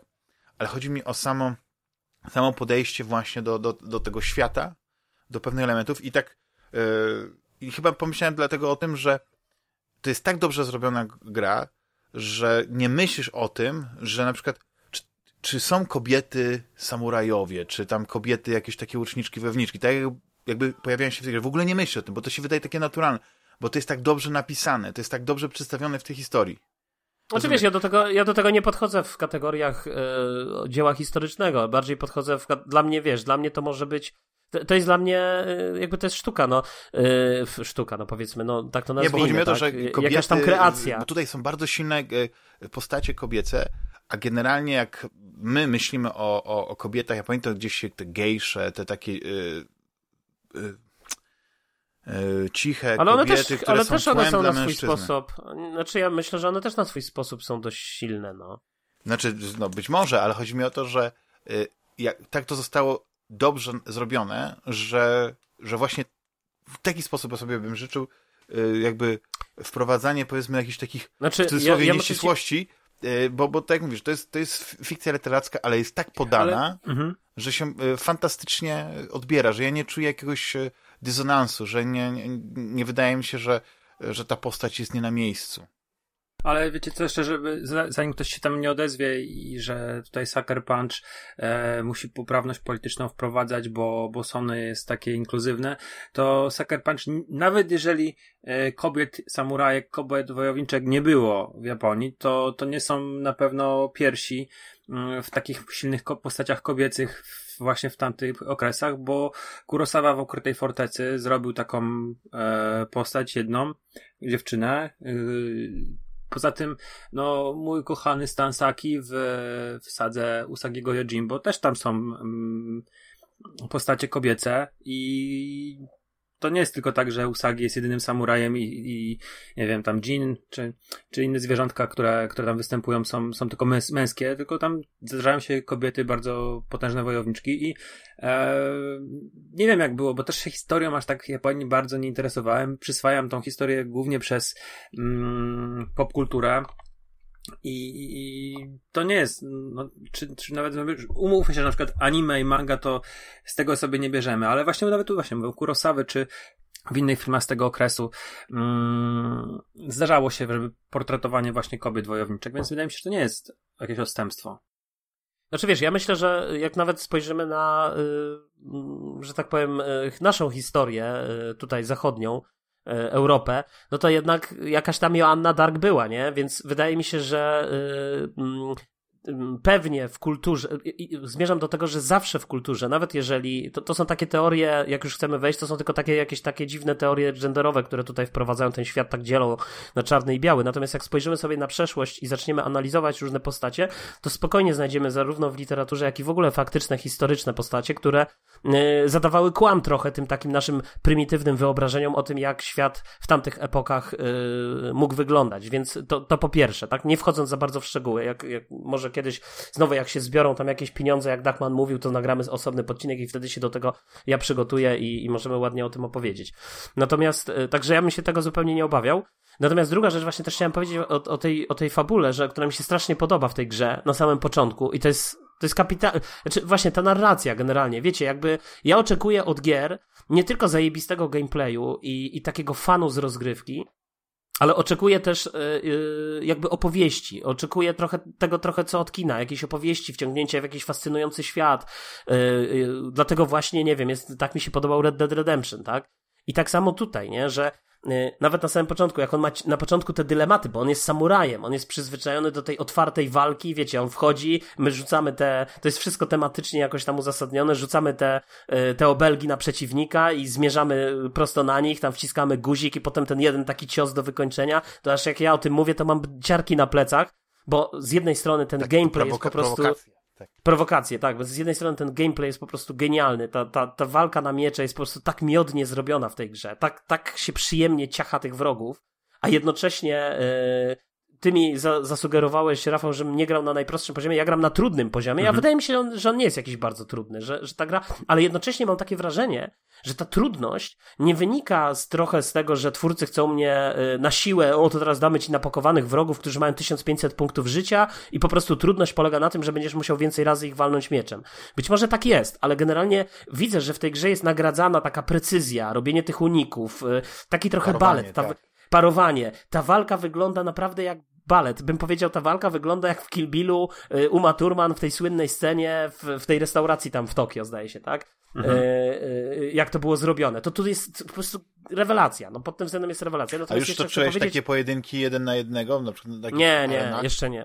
Jeszcze to jest nie, kapitalna sprawa, dlatego że wtedy musisz polegać tylko i wyłącznie na, na, na szermiercze, tak? I masz te różne postawy, które możesz zmieniać, ale nie możesz korzystać z tych, tych wszystkich e, małych ostrz, jakichś tych bomb, jakichś mhm. takich ciosów specjalnych, okay. tylko wszystko polega na, na właśnie tylko na umiejętności tego parowania, unikania e, tej odpowiedniej w czasie kontry, no to jest kapitalna sprawa, to jest, to jest miód i dlatego to jest dokładnie to, co do, niemal y, powtarzamy słowo w słowo, to co mówiłem, że dla samej tej szermierki właśnie, dla samej tej walki po prostu chcesz grać i niekoniecznie nawet e, te, te misje są ważne, tylko sama ta walka daje dużo satysfakcji. Generalnie, no ale właśnie, jeszcze mhm. przerwę na moment. E, generalnie mm, nie pędź, znaczy też słuchaczom to mówię, bo ja już jakiś tam czas temu grałem, pół roku mam przerwy, e, ale polecam tak jak Damian robi, nie pędzić z fabułą, tylko sobie eksplorować, bo po pierwsze ładne widoki, to jest naprawdę super, a po drugie ta gra nagradza eksplorację. Czy to e, spotkamy Lisa, który mm, coś tam nam tak, przy... doprowadzę do kapliczek. Do kapliczek i, i, się pomodlimy i to coś tam nam daje, chyba się nam zwiększa yy, pasek e, życia. Tak, jak i znajdziemy kilka tabliczek, to, yy, to, znajd- to powiększa się liczba yy, miejsc na talizman. O, właśnie, tak. Yy, mamy te takie bambusowe stojaki, przy których ćwiczymy uderzenia mieczem. Yy, gdzieś tam możemy sobie yy, znaleźć mm, miejsca gorące do... źródła. Albo gorące źródła, tak, albo miejsca do ułożenia hajku. E, także są też tak poukrywane mm, w różnych miejscach te takie ozdoby, nie, to nie chcę mówić ozdoby, ale takie kolory do, do naszych zestawów mieczy i chyba ciuchów. Mm, I, I naprawdę można trafić, w, wiecie, w unikalne miejsca. To nie jest takie kopiuj w klej, tylko gdzieś tam ktoś tak. wyrzeźbił jakąś unikalną kapliczkę, którą tak, może spotka 5% kapliczki, osób, nie? Tak, i niektóre kapliczki są tak ukryte, że na przykład, nie wiem, jest niby dojście do tej kapliczki takie proste, ale nagle widzisz, że jest most zerwany. Albo, albo właśnie ob, obsunęła się skarpa i, i ten kamienny most, no nie gdzieś, nie? więc musisz znaleźć takie przejście. I wtedy ta gra się zamienia w, takim, e, w taką klasyczną grę e, ala Tomb Raider albo Uncharted, gdzie musimy właśnie znaleźć tą ścieżkę, gdzieś skaka skakać po skałach mamy później ten hak zdobywamy, że y, mhm. prawda, możemy się bujać w ogóle na tych linach, gdzieś skakać. Jakby ta gra nie jest, znaczy ona czerpie ze wszystkich tych gatunków, e, z innych otwartych światów, tak? Ale nie robi tego po macoszemu. Ona po prostu robi to w takiej odpowiedniej ilości. Że, że to nie jest gra jak w Assassin's Creed, że po prostu e, musisz mieć dużo budynków, po których się spinać, bo ta wspinaczka jest. Ta wspinaczka jest jak w Assassin's Creed, powiedzmy, ale ona jest wykorzystywana tylko w, w, w jakichś okazjach, tak? Że przy okazji. E, po, pozwala ci na przykład inaczej jakby, nie wiem, skrócić sobie czasami drogę albo coś takiego, ale jakby ta gra to jest taka gra kompletna, moim zdaniem. To jest, y, gdybym ja zagrał w, w Ghost of Tsushima y, przed y, 2000, znaczy naszymi, prawda, grami roku, ogłoszeniem roku, no to ta gra zmiażdżyłaby y, Cyberpunka. Dlatego, że Cyberpunk pod względem takim gameplayowym był dobry, miał świetną fabułę, ale nie był tak absolutnie kompletną grą jak, jak Ghost of Tsushima. I dla mnie w tym momencie, jakbym miał cofnąć się, to, to bym określił właśnie Ghost of Tsushima grą roku. I jednocześnie, yy, no, znaczy jest, jest dużo rzeczy takich, o których właśnie yy, chciałem powiedzieć, chociaż są też błędy yy, w Ghost of Tsushima. Tak, Jeden znaczy, błąd, są, który miałem, błędy, no. to zacięła mi się jedna, jedna misja, gdzie właśnie z tym Ishi, Ishikawą, z tym tak, takim, z łucznikiem. jest taki, tak, jest po prostu coś takiego, że musimy dojechać do zasadzki i pędzimy koniem, ja schodzę z konia, on nie schodzi. Ja sobie później to sprawdziłem, bo po dwóch czy trzech restartach tej, tej, tego zadania wiadomo, nie, nie, coś, coś, coś się źle dzieje. O, on nie schodzi z konia i nagle sobie tak po prostu w jakimś dziwnym, śmiesznym trybie yy, yy, tak dojeżdża konno do, do wioski i tam się zaklinowuje, a on powinien zejść z tego konia i powinniśmy biec do zasadzki. I nie wiem, dlaczego tak się stało i niestety nie mogłem tego kontynuować. Po prostu przerwałem i robiłem inne zadanie, ale, ale to nie znaczy, że, że ta gra jest pełna bugów, że jest pełna gliczy. Na przykład gliczy praktycznie nie widziałem. Znaczy, wiesz ja, ja na przykład yy, mnie, mnie to jest ciężko na początku powiedzieć, wiesz, o tym, ale pierwsza, jedna rzecz, która mnie tak do, yy, że tak powiem, yy, wpadła w oko, że tak powiem, to była, był taki lasek bambusowy, nie z takich normalnych drzewek, tylko takich cienkich, wiesz, mnóstwo ich takich naćkanych i, i, i mogłem po prostu przez nie przejeżdżać jak przez masło. W ogóle nie było żadnej detekcji kolizji. Tymczasem jak są takie pojedyncze bambusy, to, czy jakieś pojedyncze drzewka, to wtedy jest jakaś detekcja kolizji, gdzie one stoją na drodze. A tu przy takim, wiecie, yy, pamiętam, że w Red Dead Redemption 2, jak się wjechało do lasu, nawet gęstego, no to ten koń jakoś tak kluczył między tymi drzewami, a tu po prostu on jedzie, wiesz, yy, wiesz na rympo. Tak samo jak się zejdzie z tego konia, to też możesz się normalnie na drzewie yy, jakby zatrzymać, więc tu są takie, ten, tylko że znowu, moim zdaniem, to nie jest kwestia, w każdej grze się znajdą takie czy inne błędy. Natomiast pytanie y, jest tak naprawdę inne. Pytanie jest, czy mimo różnych błędów i niedoróbek i jakichś gliczy, które zawsze się pojawią, no bo to jednak mówimy o dużych grach z otwartym światem i tak dalej, y, czy jakby całość się broni, tak? I, I tak naprawdę, jak patrzysz na całość, no to co, co, co z tego wychodzi, tak? Jak patrzysz na gameplay, na te wszystkie elementy, no. Mi się Cyberpunk zupełnie nie podobał, y, w tym sensie, że okej, okay, jeszcze, jeszcze to samo bieganie i strzelanie jest spoko w Cyberpunku, ale jakby właśnie dla mnie Cyberpunk z, tą, z tym całą postacią tego yy, tego, yy, tego Johnego i z tym wszystkim, to, to właśnie jest taka gra zrobiona na kolanie, nie to, że na kolanie, ale z, zaprojektowana przez takiego księgowego, który patrzy, dobra, mamy tu wszystko, no obiecywaliśmy, jeszcze nam czego brakuje? Brakuje nam yy, tej yy, cichopek na okładkę. Ale to są gry. A, to brakuje nam Johnego. A, to są gry, no to musi być ten, jak on się tam, jak się nazywa ten aktor, co grał w Matrixie? No, ten dokładnie, dajemy go. Wiesz, i jakby w tym sensie, że to jest dla mnie taki... Znaczy, e, to ja, jest ja trochę prawdy widzę... w tym, bo, bo ja słyszałem znowu jakąś plotkę, że był zupełnie jakiś inny aktor, który miał grać Johnego Silverhanda, ale później w pewnym momencie, i to była decyzja marketingowo genialna, bo jak Keanu Reeves wyszedł e, chyba na, na 3, ile to lat temu było, już nie pamiętam, to on skradł mhm. show. Bo nikt się tego nie spodziewał. Trzy lata temu to chyba było. I, Słuchaj, i, no, i to było, jakby... i jakbyś przełożył wagę tego, ile tam później było retweetów, ile tam było artykułów pisanych o tym i tak dalej, to to było marketingowo mistrzostwo. Nie no, oczywiście, słuchaj, no bo, no bo jakby, no bo wiesz, yy, znowu, no to te wszystkie decyzje, tak, to jest znowu, wracamy do tej konferencji nieszczęsnej Microsoftu, no. Jakby Microsoft znowu naobiecywał, pokazał jakieś niesamowite Bóg wie co, ja na przykład mam ta, ten mój znajomy ciągle żyje takimi grami Crossfire X, to się Crossfire X, a druga gra się nazywa e, Bright Memory. I Zdaje się, obie gry mają swoje.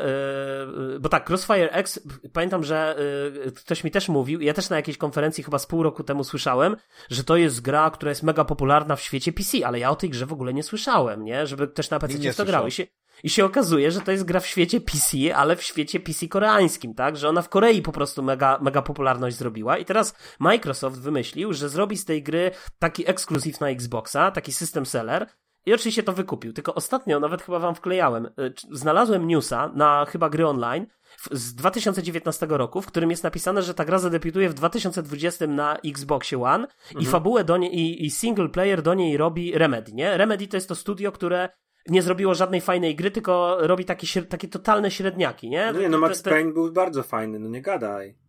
A, to oni zrobili Maxa Payne'a, ale to Maxa Payne'a którego? Tego pierwszego? Pierwszego, drugiego zrobili. A no to już pewnie... Control, no nie, Control jak mi się nie podobała, no Alana Wake'a nie znam, ale... Yy... Alan Wake, Control i Quantum Break to są dla mnie takie sobie niestety. Hity z satelity. Właśnie takie hity z satelity, dokładnie. Okay, no to... takie gry... Mhm. Ale to yy, kontynuuję Crossfire X, bo znowu zrobimy tego. No właśnie, wracając, wracając do tego, nie? I, i, i, i chodzi mi Obiecujesz, o to, że, teraz za 3 tylko. I, i słuchajcie, i, i, dla, i gdzie jest ta gra? Dlaczego oni w ogóle jej nie pokazali? Ile oni już Ale uczepiłeś się jakiegoś nie? tytułu, o którym nikt nie słyszał wtedy, nikt nie słyszał dzisiaj i nikt nie będzie słyszał o tej grze ale, ale lat. nie no, ale Microsoft na start Xboxa. Ale było o tej grze teraz na E3? Nie. No to właśnie dlaczego nie było? Skoro 6 miesięcy temu, jak, czy 8 no miesięcy temu. No bo się okazało, że to był crap i, i, i, nie będzie tej gry. No i po co Ale przez... mówić? No dokładnie. A druga się gra? na tym dobrych rzeczach. Ja, ja, ja wiem, że Rafał, to oglądałeś wszystkie Bright, konferencje. Bright Memory to ja kojarzę, ale tutaj też grze cicho. To była taka gra, mnie się skojarzyła z tą polską, taką, gdzie mieliśmy no, Chińczyka, mi też, mi Chińczyka, też. Chińczyka mordercę, trochę jak Painkiller, tylko on, to był remake, kurczę, zapomniałem jak się ta gra nazywa. To był remake z takiej starszej gierki z lat 90. I teraz będzie jej trzecia część. Pokojarzycie, o co mi chodzi? Nie. Eee... Ja, mi, się kojarzy, mi, się to, mi się ta gra, Bright Momery, skojarzyła z inną grą, z grą studia People Can Fly. Painkiller. Ehm, Painkiller. Nie, Painkiller? A mnie się kojarzy z Shadow Warriorem. Nie. Shadow Warrior wygląda albo Painkiller, albo Bulletstorm. Ewentualnie. Bulletstorm, nie, Bulletstorm. Mi się, nie z Painkillerem, mi się skojarzyła z Bulletstormem. A mnie się skojarzyła z Shadow Warriorem. I tak, wiesz, widziałem to i kurczę, no to naprawdę wyglądało bardzo, bardzo podobnie, bardzo w podobnych klimatach. Też mieliśmy jakieś Uzi, jakiś ciężki karabin, e, magia, jakieś dziwne potwory. E, to wszystko było w takiej stylistyce, przynajmniej to ta plansza, która była pokazana, to jakaś właśnie taka Japonia, te dachy e, pełne klinkierowej dachówki, m, mm, drzewa kolorowe, no to naprawdę fajnie wyglądało i rzeczywiście o tym tak samo Such zaginął. I to jest gra, słuchajcie, która jest w ogóle ale, ale robiona przez jedne... Grach, które były, bo wiesz... Ale poczekajcie, ale zaraz o tym porozmawiamy, ale myślę, że to też jest ważny temat, słuchajcie, żeby o tym powiedzieć, bo to są gry, które, mówię, no, 8 miesięcy temu Microsoft Codziennie ginie i... gra, który, o której nikt nie słyszał. Dobra, no okej. Okay. To Dobra, to, to, to okay, oddajmy. Zróbmy, no. zróbmy ładne, ładne połączenie, bo nie wiem, czy yy, połączenie z Ghost of Tsushima. Nie wiem, czy kojarzy taką grę jak Trek to Yomi. Nie. E, Trek jak Star Trek, tu Y-O-M-I. E, gra polskiego studia People Can Fly. I teraz bym chciał, żebyście sobie wklepali w Google Image e, właśnie ten tytuł, żebyście zobaczyli o czym mówię.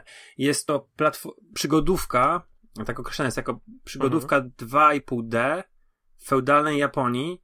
Gra jest w czerni i bieli, właśnie w takim kinowym filtrze no, Kurosawy. Fajnie, wygląda fajnie z jakimiś elementami pojedynków i naprawdę e, robi robotę. Jestem. No, wygląda zajebiście. To, e... Jak wpisałem sobie w tym, to wygląda super.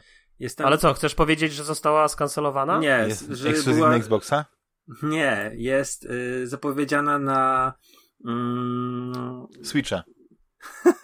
Nie, jest zapowiedziana, że wyjdzie i że robi to polska, polska gra. Flying, sorry, nie Brawa. Flying White Hog robi ją. Ja pamiętam, ja kiedyś, słuchajcie, były targi Wyjdzie E3, na PlayStation 5, zrobi... na PC i na Xbox. Tak. Brawo, brawo, brawo, brawo! Brawo Polska! Teraz Polska. Teraz Polska. I, a będzie znaczek teraz Polska? Na okładkę. Ale ja sobie wyobrażam, słuchajcie, potem amerykański trailer. The game will change the future. Teraz Polska. Sign. Teraz Polska. No ale dobrze, bo ja musiałem teraz porozmawiać Dobrze, mało to, czasu. A no chciałem porozmawiać o E3. Było trochę tych e, różnych Summerfestów, e, prime time'ów, E3 konferencji. konferencję. Znaczy, jak chcecie, to możemy zacząć od Nintendo tego Direct. Ja obejrzałem to tak troszeczkę yy, na podglądzie, bo mówię, jak się coś mi spodoba, to się zatrzymam na chwilę i tak naprawdę jedyny tytuł, na którym się zatrzymałem ze względu na jakiś sentyment Halo. do... Nie, nie, na, na Nintendo Direct. A, myślałem, że w ogóle. nie, nie, nie. Nie, zaczynamy od Nintendo Direct, jakby od końca troszeczkę. Dobra. To oczywiście y, spodobał mi się Shin Megami Tensei. Shin Megami Tensei y, piątka, tak. Bo ja bardzo lubię y, poprzednie. Na przykład ja nie wszystko nie skończyłem Persą żadnych. Ja dużo grałem w trójkę na PSP. Y, Devil Survivor grałem. Nie wiem, czy to jest akurat y, Shin Megami Tensei. Chyba tak. tak, tak, jakby, tak. Te, te, te, ale to jest, to jest po prostu JRPG, nie? Tak to jest JRPG, tak. I to jest jakby taka mechanika, wiesz, bardzo, bardzo często wykorzystywana w, w, w JRPGach, no nie? Bo jest tych takich jakby spod, jakiś podserii tego Mega i Tensei bardzo dużo. I, i, I ja dlatego po prostu jakby polubiłem chyba ten Devil Survivor to była taka gra, że ona miała połączenie tego JRPG i gry taktycznej. Ale mogę się mylić, bo, bo już tak bardzo nie pamiętam. Ale była taka jedna gra, gdzie, gdzie po prostu jak w UFO, czy w jakichś takich grach taktycznych chodziłeś po takim po siatce mhm. i przedstawiałeś swoich tych, tych e, E, nie, te swoje postacie i one walczyły i, i, i, to było super zrobione. Mi się bardzo ta gra e, podobała. Nie to jeszcze z czasu DS-a. Ale tak naprawdę to co? Że będzie postać z Tekena w mojej nieulubionej grze Smash, e, Super Smash? No fajnie, no. no. Ale to nie dla mnie. No nie, ale wiesz... Że e, będzie gdzieś mnie... za ileś, za 100 lat e, Breath of the Wild 2. No świetnie, cieszę się. No to jest gra, w którą chciałbym zagrać. Że nie będzie Metroid Prime no to okej, okay, no nie, no też się potwierdziło, że nie będzie. Że będzie jakiś Metroid e, Dread, okej, okay, no fajnie. No to tylko, że to jest, e, to nie są tytuły, na które czekaliśmy i to nie są gry, które chcieliśmy zobaczyć. I e, już teraz widać, że e, Nintendo zaczęło już nawet teraz sięgać po już nostalgię, już, już nie mają nawet remake'u z czego robić, to zaczęli robić remake'i tych Game Watch. Czyli tak pamiętacie, te pamiętne jajeczka. No, no, no te, do tego się to sprowadziło. No, jeśli się znaczy, mylę, no wiesz, to poprawcie mnie. Ja, nie, no słuchaj, ja jakby co tu, co tu ciebie poprawiać? Tu nie ma co poprawiać, tu jakby, Nieomylny, masz rację, tak. tylko, tylko z drugiej strony, tylko z drugiej strony w sumie Nintendo jakby moim zdaniem nie musi teraz jakoś za bardzo niczego pokazywać, jakiegoś takiego... No nic nie wiesz, muszą robić, tak. Ja też, ja też jestem, ja też jestem trochę rozczarowany faktem, że, że nie będzie Metroida, bo ja na tego Metroida to już czekam mm, od dłuższego czasu i, i to jest on. Z drugiej strony myślę sobie, że ten Metroid Dread może być naprawdę spoko gierką, bo co jak co, ale platformówki Nintendo umie robić i, i wydaje mi się, że to nie będzie rozczarowanie, że, że to może być hit. Nie, no to jest, to jest gra, w którą na pewno chciałbym zagrać, to 100%. No także, także ja tak samo, ja tak samo. Natomiast ten y, z pozostałych, no to tak, no to tutaj nie, wiesz, no Nie, Breath tam wyłapałeś coś, część, no. zobaczyłeś jakiś tytuł na tym mm, Direccie, który cię zainteresował? Nie oglądałem nie. Nintendo. no Rafał, Rafał, ty nie masz y, Switcha jeszcze. Nie, już nie mam. I nie będę... Niedługo, nie będę niedługo Jules będzie sprzedawał jakiś, swojego. Jakiś czas nie Nie, ja nie będę. Co ty? To jest moja w tej chwili podstawowa konsola. Wyjdzie, wyjdzie Animal Crossing jakiś, jakiś e, wiesz, e, jakaś tam wersja, znaczy oczywiście nie, nie Animal Crossing, ale, ale jakaś gra ze zwierzątkami coś tam wychodzi, tylko chyba ale na wiesz, ale słuchajcie, ale jeszcze, jeszcze, że znowu wrócę do PS5, nie? Bo Nintendo Switch też mi dało do zrozumienia jedną rzecz. Czy ja potrzebuję Game Passa, czy ja, bo ja bardzo chętnie płacę za Nintendo Switch, za gry, za te premierowe ekskluzywy, ja płacę tyle, ile oni chcą. Bo jakby, wiecie, po co mi Game Pass, na którym ja i tak nie będę miał Maria, nie będę na tym Game Passie miał Animal Crossing, nazywa? nie będę miał na tym Game Passie y, Zeldy i tak dalej, i tak dalej, tak? Bo ja chcę zagrać w te konkretne gry. To są gry, które mi się podobają i które mnie wciągają, nie? I jak, jakby, i ja jestem happy, że ja, znaczy happy, no nie jestem happy, happy że te że gry są takie drogie. Online, nie? Że ten Nintendo ale, cho- ale, tego pasa. Ale chodzi mi, nie no, ale chodzi mi o to, że ja spokojnie zapłacę Nintendo, ja się łapię na tym, że ja, ile ja kupiłem tych gier na Nintendo, tak? Bez, nie mając żadnego Game Passa, nie mając nic. Dlaczego? Dlatego, że generalnie właśnie to jest to, że jakby ja, ja nie chcę maszynki do Medicorów, no. Ja chcę maszynkę do tych Tylko fajnych wiesz, gier, które mi się podobają, nie? Nie, nie zawsze gra, gra się taka właśnie podwójne A, czy nawet indyk, jest go Oczywiście. grą złą i czasami, wiesz, yy, siadasz na przykład, no nie wiem, tutaj dam przykład Dishonored 2 i wyłączasz po, przy, ja wyłączam po 10-20 minutach, nie jestem w stanie się w nią wbić, a wrzucam jakąś, wiesz, pierdółkę, taką, która ma naprawdę okładkę już, która by straszyła i zostaje z grom na 80 godzin, no. Ale słuchaj, absolutnie, Tutaj- ja, ja tego nie ja wiem, powiedziałem. Tylko żebyśmy... ja, ja, wiesz, mi, mi, chodzi o, mi chodzi o coś innego. Mi chodzi tylko o to, że jakby w tak. tym myśleniu Game Pass versus ekskluzywy i w tym myśleniu, które proponuje Microsoft, odejdźmy od Tylko ekskluzywów. ja jeszcze bo jedną rzecz chcę to mniej więcej Microsoft że mówi, nie? y, ja mam Game Passa, ile płacę za Game Passa y, Ultimate, bo nawet nie wiem, bo to mi, ile to kosztuje teraz? 5, 600 60. zł rocznie. Dobra. I gram od No. dwóch miesięcy w grę, którą mógłbym kupić za tam 29 zł na promocji, a ja płacę co miesiąc abonament, żeby tylko w tą grę grać i inne gry jeszcze ściągać sobie na Xboxa i inne gry usuwać, bo już się właśnie widzę, aha, skończyło się, usunęli. No dobra, no to to usuwam, to usuwam, to usuwam. Mm, a gram tylko na przykład, nie wiem, w Slade Spire. I to jest, to, to też jest takie, że mam wrażenie, że znaczy mam tego Game Passa, on jest super i miałem wolny wieczór, pograłem sobie e, w Man, w Man Eatera, pograłem sobie w mm, teraz Yakuza Like a Dragon 7 wyszła, której nie kupiłem jeszcze i która jest e, fantastyczną grą i którą się teraz bawię, znaczy no, mam czas. E, I to jest akurat coś, co mnie wciągnęło, ale na te 300 gier to albo już mam wszystko ograne, albo właśnie to są tak jak u ciebie, strzały na 10 minut, a gówno, gówno e, i, i takie przerzucanie po prostu rzeczy, których nie znam, albo nie zdążę zagrać, bo pochłonie mnie na przykład Children of Morta, albo Slay the Spire, albo tak jak ta karcianka, którą ty polecasz z Rysławem Damian, e, Monster Train, Ma- Machine Train, No. tak. to są to, Ale to jest yy, PC-towe coś, tak? nie, nie, to nie, jest to na są rzeczy na Game Passie Xboxowym. Jak to się nazywa? Ale wiecie, masz, cały czas nie, Game nie masz Passa. konsoli, więc po co ci to? No ale dobrze. Nie, może Ale jest na słuchajcie, Ultimate nie no. PC Game Pass. Jest pewnie. Ale poczekaj, zaraz, ja kupię, słuchajcie, ja ku, ale to jest to samo jeden do jednego, w 90%. Chodzi mi o to, bo Yakuza Like a Dragon mogę zaraz sobie zainstalować na PC bez żadnego problemu. Ja mam teraz, przecież zapłaciłem 4 zł, za, ja zawsze płaciłem co miesiąc na Game Passa i potem anulowałem i czekałem aż, wiecie, taki cebula, nie? Ale no właśnie, bo ten Game Pass to taki jest, no to się nie opłaca go mieć 600 zł na rok za niego, jakby za to płacić, tak? Czekać na aż będzie E3 i wtedy masz za 4 zł na 3 miesiące, teraz była taka promocja. No to, to spoko, no. Ale to jest prawda. Znaczy, to jest coś, co kiedyś chyba Steve Jobs powiedział, bo Steve Jobs nie był w ogóle fanem e, tych takich streamingowych e, aplikacji, czy wtedy, czy tego płacenia abonamentu za muzykę. I on mówił, Mhm. no, jeśli ja mam swoje ulubione albumy i i je w kółko słucham, to ja zapłacę je raz, ale na dłuższą metę, no to wychodzi mi taniej, niż jakbym właśnie co miesiąc musiał płacić ten. Ja oczywiście parafrazuję, ja nie pamiętam dokładnie, Mhm. jakich on słów użył. Oczywiście po jego śmierci ta, ta filozofia się zmieniła, bo Apple wprowadziło ten Apple Music i, i, i możesz teraz, prawda, płacić jakiś tam abonament i jakiej chcesz muzyki. To samo jest na, na Spotify'u. Ale faktycznie y, doszliśmy do takiego e- etapu, że ten streaming, że, że czy, czy w ogóle ten, te usługi abonamentowe wreszcie mają sens, bo takie próby były już dawno, jeśli chodzi o gry, tylko ten model biznesowy nigdy nie był taki, żeby to się opłacało. Ale, Ale czy nie Microsoft będzie ma takiego- taki, tyle pieniędzy, czy- że mógł to nie- zrobić, y, żeby obniżyć cenę. Ale wiesz, wiesz o co mi chodzi? Tylko chodzi mi o No jedną rozumiem. rzecz, że nie ma czegoś takiego, jak głosowanie portfelem przy takich streamingowych usługach, bo wszyscy ludzie i tak płacą. Mhm. Dlatego na Netflixie jest teraz taki badziew w większości. Naprawdę. Mhm. Bo nie ma czegoś takiego jak kontrola jakości. Oni ci podrzucą, bo mają nowy tytuł, wszyscy to oglądają, więc wszystkim się wydaje, że to jest najpopularniejszy tytuł, bo milion czy 100 milionów ludzi to obejrzało. Ale tak i to było wskoczy też w tam- wypożyczalniach, A pamiętacie? problem wypoż- jest taki, że Ale- jakbyś musiał zapłacić za to, to, to wtedy głosując portfelem dajesz wyraźny sygnał, że to jest film, który ci się podoba. Dlatego tak ważne jest, żeby kina po prostu wróciły z pełną mocą.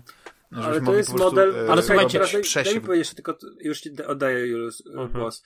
To jest model, jaki był w wypożyczalniach kaset wideo. Netflix wyrósł z, jako wypożyczalnia i tak było w wypożyczalniach, że wiesz, stały filmy i brało się film, nie wiem, zależy od rodziny, ale u mnie na przykład się brało film codziennie i się brało jeden i oglądało się, co się wypożyczyło. I tyle, no. No To- tak, ale tak chodzi samo- o to, że fizycznie, ograniczenie fizyczne nośnika powodowało, że na przykład danego filmu nie mogło wypo- na, na Tak, 100 oczywiście, osób nagle jasne. wypożyczyć. Więc jeśli e, dany biznesmen szef wypożyczalni wideo wiedział, że wychodzi nowy Predator, czy nowe Rambo, to nie brał jednej kasety, Brał tylko brał ich 20, Albo 20. czy tam ileś, nie? I No to tak, był biznes y, ekonomicznie uzasadniony, bo wiedział, że ten... Ale jakby na przykład wziął tych 20 kaset jakiegoś filmu, nie wiem, Fatalnego Zauroczenia i tylko przyszedłby Jules, Damian i może Rafał i wypożyczyli, to on by wiedział, no nie, nie, następny raz takiego filmu nie wezmę. Czy tam Nomadland, nie? Więc to jest, to jest kwestia taka, że po prostu żyjemy w czasach, gdzie nie ma czegoś takiego jak. Znaczy nie, jest nadal, ale chodzi mi o to, że próbuje się nas tego pozbawić przez tę wygodę, przez, przez możliwość e, e, takiego szybkiego, zawsze, wszędzie oglądania jakiego chcemy filmu. Pozbawia się nas takiej naturalnej, e, takiego, takiej selekcji naturalnej, tak zwanym portfelem. No nie jak to, jak to ładniej ująć, ale wiem, że wiecie o co mi chodzi. Mhm. A ja słuchajcie, ja, ja bym tutaj jedną rzecz tylko dodał, a w zasadzie dwie, więc chciałbym je, je jakby powiedzieć. Pierwsza to jest taka, że ma, ja mam takie wrażenie, y, jak na chwilę opowiemy o Netflixie, na chwilę jeszcze wrócę do Netflixa i do tych serwisów streamingowych, filmowych. Ja mam niestety takie wrażenie, że y, już dzisiaj jeżeli chcesz obejrzeć Star Warsy albo oglądać nowe Star Warsy, to Netflix ci tego nie zagwarantuje, tylko musisz kupić sobie Disneya. Jeżeli chcesz oglądać jakieś tam filmy HBO, to musisz kupić HBO. Jeżeli, czyli tak naprawdę jest jakaś trochę bida z nędzą, w tym sensie, tak, że jeżeli no. faktycznie chcesz, wiesz, mnie zawsze na przykład uderzało, wiesz, rozmawialiśmy o Kurosawie, mnie zawsze uderzało to, i pamiętam mojego ojca zawsze to uderzało już starej właśnie, gdzie daty, można nie? obejrzeć filmy Że Kurosawy teraz? Gdzie Powiedz mi, można gdzie? obejrzeć? Na YouTubie wszystko jest. Są pełne, wygooglałem w trakcie grania, w trakcie rozmowy dzisiejszej naszej, tak? Możesz sobie Rashomona obejrzeć, Ran i tak dalej, wszystko jest z lektorem, możesz obejrzeć, bez żadnego problemu. Wpisz sobie Kurosawa pełny film, Rashomon czy Siedmiu Samurajów. Arigato. Tak, Y, y, jakby zmierzam do tego, że żaden z tych serwisów, że to jest taka papka. Wiecie, te serwisy to jest taka papka i teraz żaden z tych serwisów nie, nie jakby ym, nie, nie pozwoli ci y, jakby obejrzeć wszystkiego, czyli tak naprawdę, żeby mieć dostęp do wszystkiego, to i tak musiałbyś płacić za te wszystkie serwisy, tak? Czyli musiałbyś płacić za te, no albo po prostu kupować pojedyncze filmy, albo chodzić po prostu do kina i te filmy oglądać. To jest jedna rzecz. I teraz Microsoft trochę próbuje to zmienić, tak? Znaczy w tym sensie, że próbuje zrobić Game Passa, do którego będzie wrzucane wszystko. I przechodząc płynnie do Ale naszej nie będzie wrzucane konferencji, wszystko. Ale przechodząc płynnie do naszej. Ja wiem, że nie będzie. Oczywiście, że nie będzie, bo to jest nierealne, to jest niemożliwe. To znaczy, moim zdaniem, wydawcy, y, zakładam, tak? Ja nie wiem, ile Microsoft płaci za to, że te gry się pojawiają w, Grosze. y, na Game Passie, tak? Ale chodzi mi o to, że y, tak sobie myślę, ja sobie tak myślę, że wydawca i tak więcej zarobi, jak ci ludzie zapłacą te 300 zł czy 250 za pudełko, niż za to, że jego gra będzie dostępna w jakiejś usłudze streamingowej Microsoftu. Tak mi się wydaje. Niezależnie od tego, być może więcej zarobią ci twórcy właśnie tych krapowych, medikorowych gier, które i tak się kiepsko sprzedawały i po prostu, wiesz, dzięki temu, że jest ten Game Pass, to oni, tak jak mówisz, Damian, na tym Netflixie mają po prostu dostęp do jakiejś tam kasy i dzięki temu ten krap mogą gdzieś tam wrzucać i to, to jest taka Wiesz, to jest, perpetuum mobile. Nie chciałbym, żebyśmy e, sprowadzali. Nigdy nie wiesz, co jest, co jest, ale nigdy nie wiesz, co jest tak naprawdę motorem napędowym sukcesu. Bo, y, nie wiem, to z 5 lat temu, tak, tak na oko, nie pamiętam dokładnie. Ja wiem, co dokładnie, jest motorem. Ja ci Rock, powiem, co jest e, motorem. e, Rocket, e, jak się Rocket nazywa? League. Rocket League? No. Tak, wyszło za darmo. Pięć lat temu to było. na, tak, na PlayStation 4, to chyba w Game Passie było, y, nie w Game Passie, Plusie. tylko w Plusie. I okazało się, że przez to, że to jest za darmo, każdy w to zagrał i zobaczył, że to jest tak fenomenalna gra, że to popularność tej gry po prostu rosła w tak zatrważającym tempie, że później jak ona wyszła na, na, na PC, później ona też wyszła na, na Xboxie, to ona się fantastycznie sprzedała. Są gry, które wychodzą i nie ma w ogóle o nich, jakby nikt nie spodziewa się, że nagle z jakiejś przyczyny, tak chyba było z Among Us, ona wyszła, nie wiem, chyba rok wcześniej, ale dopiero chyba po roku, i to też mogę się mylić, jeśli chodzi o szczegóły, odniosła tak spektakularny sukces, że to jest chyba jest najpopularniejszą grą na świecie. Ale wiesz, słuchaj, mi się wydaje, mi się wydaje, że tak naprawdę y, motorem sukcesu jest po prostu dobry content, dobry towar, czyli dobra gra. Nie no, to jest, to jest y, sine I to qua jest, non. i to jest, Sine qua non. to jest, sin- to jest sine qua non. Nie ma czegoś takiego. To znaczy, nie ma, y, jeżeli nie masz do, i teraz, jeżeli, moim zdaniem, ludzie nie będą kupować Game Passa, jeżeli nie będzie zajebistych gier. I jakby, my nie wiemy jeszcze, czy Ale Starfield problem to jest taki, że wystarczą gra. dwie, trzy Ale gry. ja też i bym nie wystarczy chciał, ta- żebyśmy sprowadzali Game Passa do, stara. Do, tylko do tego Medicorów i do gównianych gier, bo tak nie jest, bo jest naprawdę bardzo duża biblioteka i tam jest Tak, tak. sporo fajnych tytułów, świetnych tytułów, tylko to są stare gry. Biblioteka BTSD jest świetna, jest Doom, jest drugi Doom Eternal, które fantastyczne, Tak, tylko to są- tylko to tylko są wiesz, gry, które to- mają 5 lat, yy, no Doom Eternal akurat nie, no to Doom Eternal ma rok. No ale wiesz, to jest pytanie, czy w te gry ludzie, większość, okej, okay, rozumiem, że one wpadają do Game Passa, ja może w większość z tych gier nie grałem, bo generalnie nie kupowałem, nie jestem jakimś wielkim fanem Bethesdy, ale chodzi mi o to, że, że wiesz, że generalnie, tak naprawdę, to to są wszystko starocie, które na game, mówię, jeżeli ktoś chce mieć Game Passa jako taką, i nie zależy mu w graniu w gier na premierę, oczywiście Microsoft swoje gry na premierę do Game Passa wrzuca, ale jeżeli nie zależy ci w granie gry na premierę, mówię o tych też zewnętrznych wydawców, to okej, okay, to sobie w swego, w którymś tam momencie one prędzej czy później jakieś gry wpadną na, na, chwilę czy na dłużej, wpadną do tego Game Passa, będzie szansa je ograć, będzie zajebiście, wszyscy będą happy. Ale tak na dobrą sprawę, no wiesz, nie, nie będziesz czekał, ja przynajmniej nie czek, ja bym nie czekał, y, jak wychodzi naprawdę świetny tytuł Red Dead Redemption 2, nie? Mhm. No to ja nie czekam, aż on będzie na Game Passie. On się, wiem, że on się na Game Passie pojawił, na chwilę ale ja go i tak kupiłem na premierę, bo dla mnie to jest taka gra, którą ja kupuję na premierę, nie? To tak, i, i tyle. Jakby nie potrzebuję do tego Game Passa. Nie potrzebuję do tego jakiegoś tego. No, no wiadomo, Game Pass jako forma też sprzedaży tych gier Microsoftowych, nie? Mhm. Które, które gdzieś tam się pojawiają, więc jakby, ale okej, okay, zostawmy to na chwilę.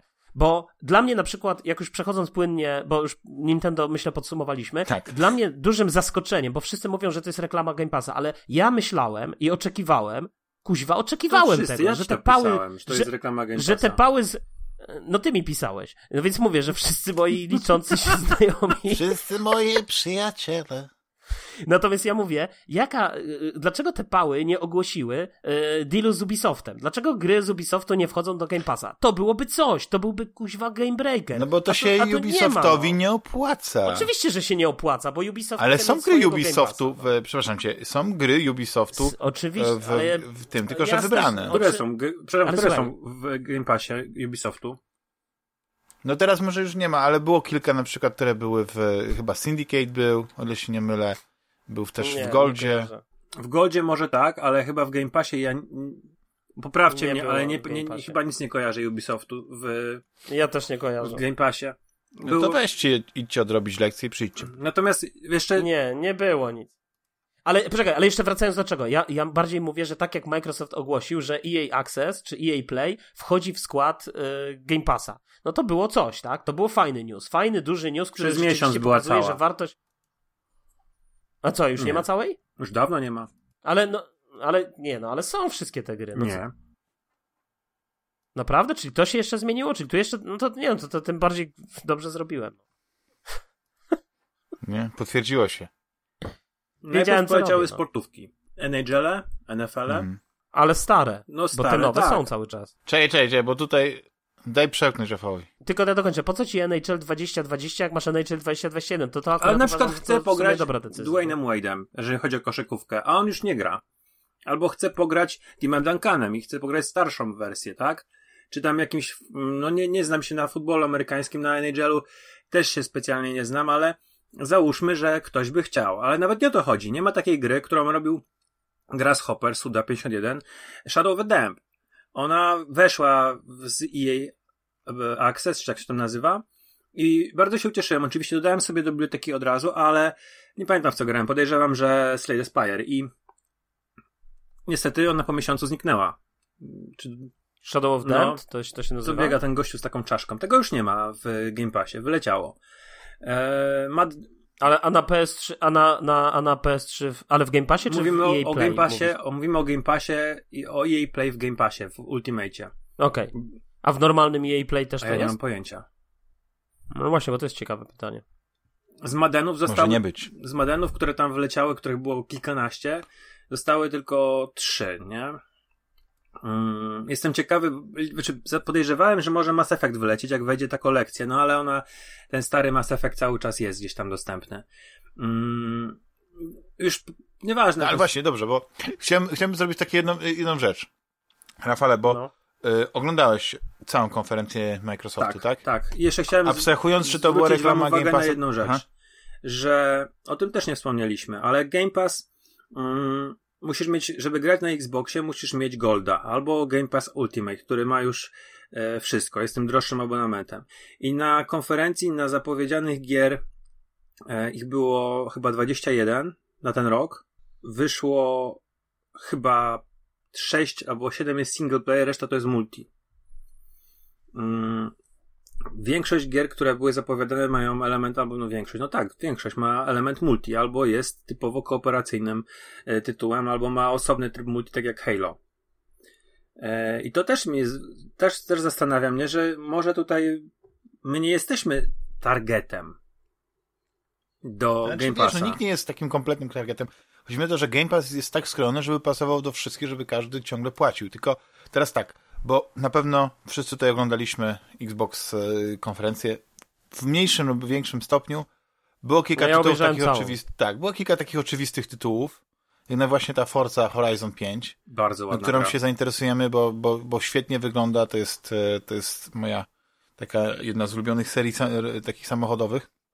No ale chciałem was zapytać, co przykuło waszą uwagę, bo ja wiem, że znowu pokazali Halo Infinite pod tym, jak przebudowali tę grę, więc ona już teraz wygląda bardziej next-genowo, ale ja się obawiam, że ona fabularnie będzie leżeć, że ona popsuje, zresztą gdzieś tam sobie ubzdurają, że Halo ma świetną e, fabułę, bo to, bo jak była ta oryginalna trylogia i jeszcze Halo Reach, to tak utworzyło fantastyczny świat. I mi nie przeszkadzało to, że, y, że, że, że, ten, y, że tam było jakichś takich dziecinnych elementów zbyt dużo, nie? Tak, tak, tak, tak, tak ci kosmici tacy śmieszni i tak dalej. To mi, to mi nie przeszkadzało. Chodziło mi o to, że, że to była taka space opera pełną gębą. Konflikt y, galaktyczny, wręcz można powiedzieć.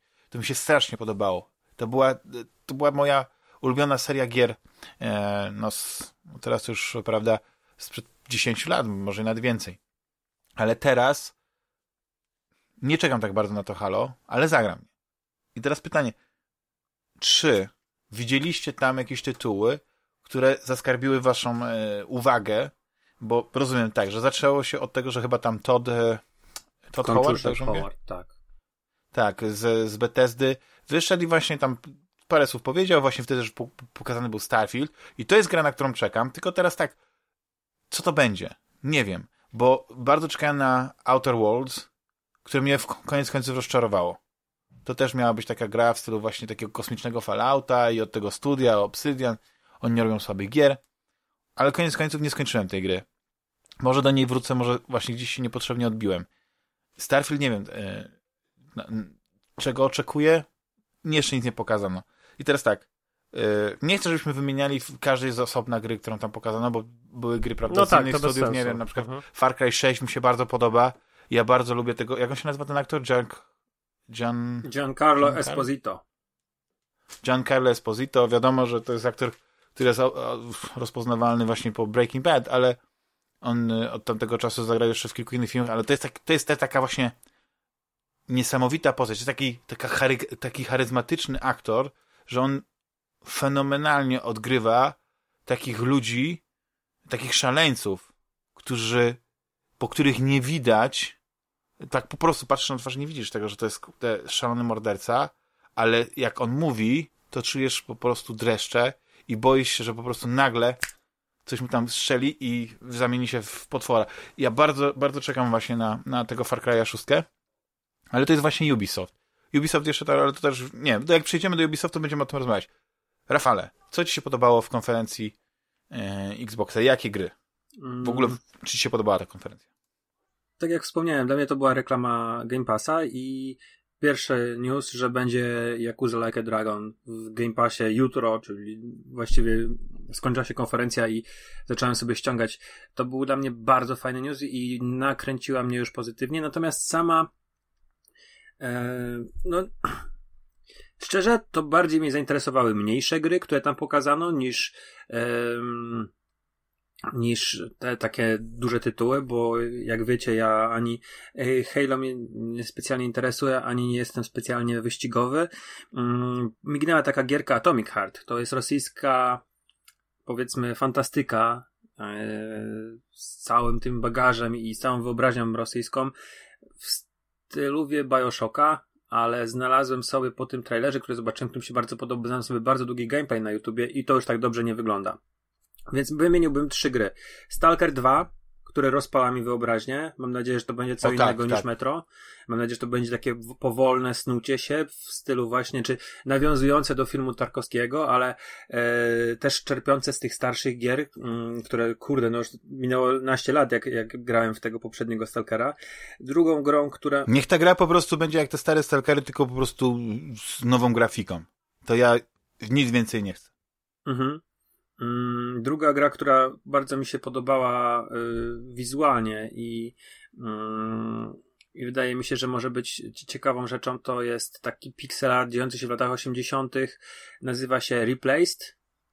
E, nie wiem, czy kojarzycie. No tak, bardzo Początkowo ładnie wyglądało. wyglądało to jak, jakieś takie e, cho- chodzenie i snucie się i nagle wchodzi akcja i mamy naprawdę niezłą rozpier rozpierduchę. E, bardzo w stylu takich e, filmów, nie wiem, mm, Ulice w ogniu, jakaś ucieczka z Nowego Jorku, tak to mi się to kojarzyło. I trzecia gra znowu wygląda jak e, niestety indyk i jest indykiem Somerville, który jest e, był ogłoszony jako console launch exclusive, czyli pewnie czasowy ekskluzyw na Xboxa. Coś w stylu grafika mi się skojarzyła z Inside czy Another World, nawet takie, takie jeszcze dalsze skojarzenie, takie 2,5D.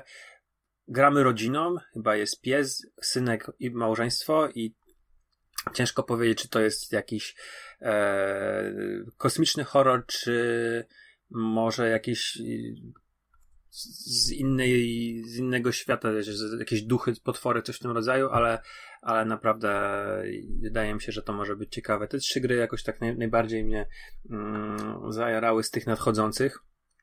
Niestety chyba tylko tyle. Może mi się coś jeszcze przypomni, ale na, tą, na ten moment te trzy. Mhm. Ja powiem tak, że jest parę takich oczywistych tytułów, na przykład Psychonauts, druga część, która wygląda świetnie, no ale to na tą grę już tak długo się czeka, że nie wiadomo kiedy ona wyjdzie. E, Outer Worlds, mimo że, tak jak powiedziałem, mnie dru- e, pierwsza część, no to wiesz, no druga część może być interesująca. Nadal jest, jest e, gatunek, który, który lubię, który chciałbym e, zobaczyć. No ale to nic nie pokazali z tym Outer Worlds. No tak nie, no to, naprawdę, to była tylko zapowiedź, to właśnie to jest Wiesz, to, że że... taka zajawka i to właśnie to, jest zajawka, to, tak. to jest to, co ja powiedziałem na początku, no że okej, ja wiem, że wyjdzie 20 gier w Game Passie w tym roku, ale tak naprawdę te, na które czekamy, to czy, czy większość czeka, tak, bo Rafał to lubi indyki, ale mówię, że te, te które czekamy, no to one się ukażą, Tak. nie wiem, w przyszłym roku, a może za dwa lata, a może w ogóle będą skancelowane, tak? Tak, tak, tak.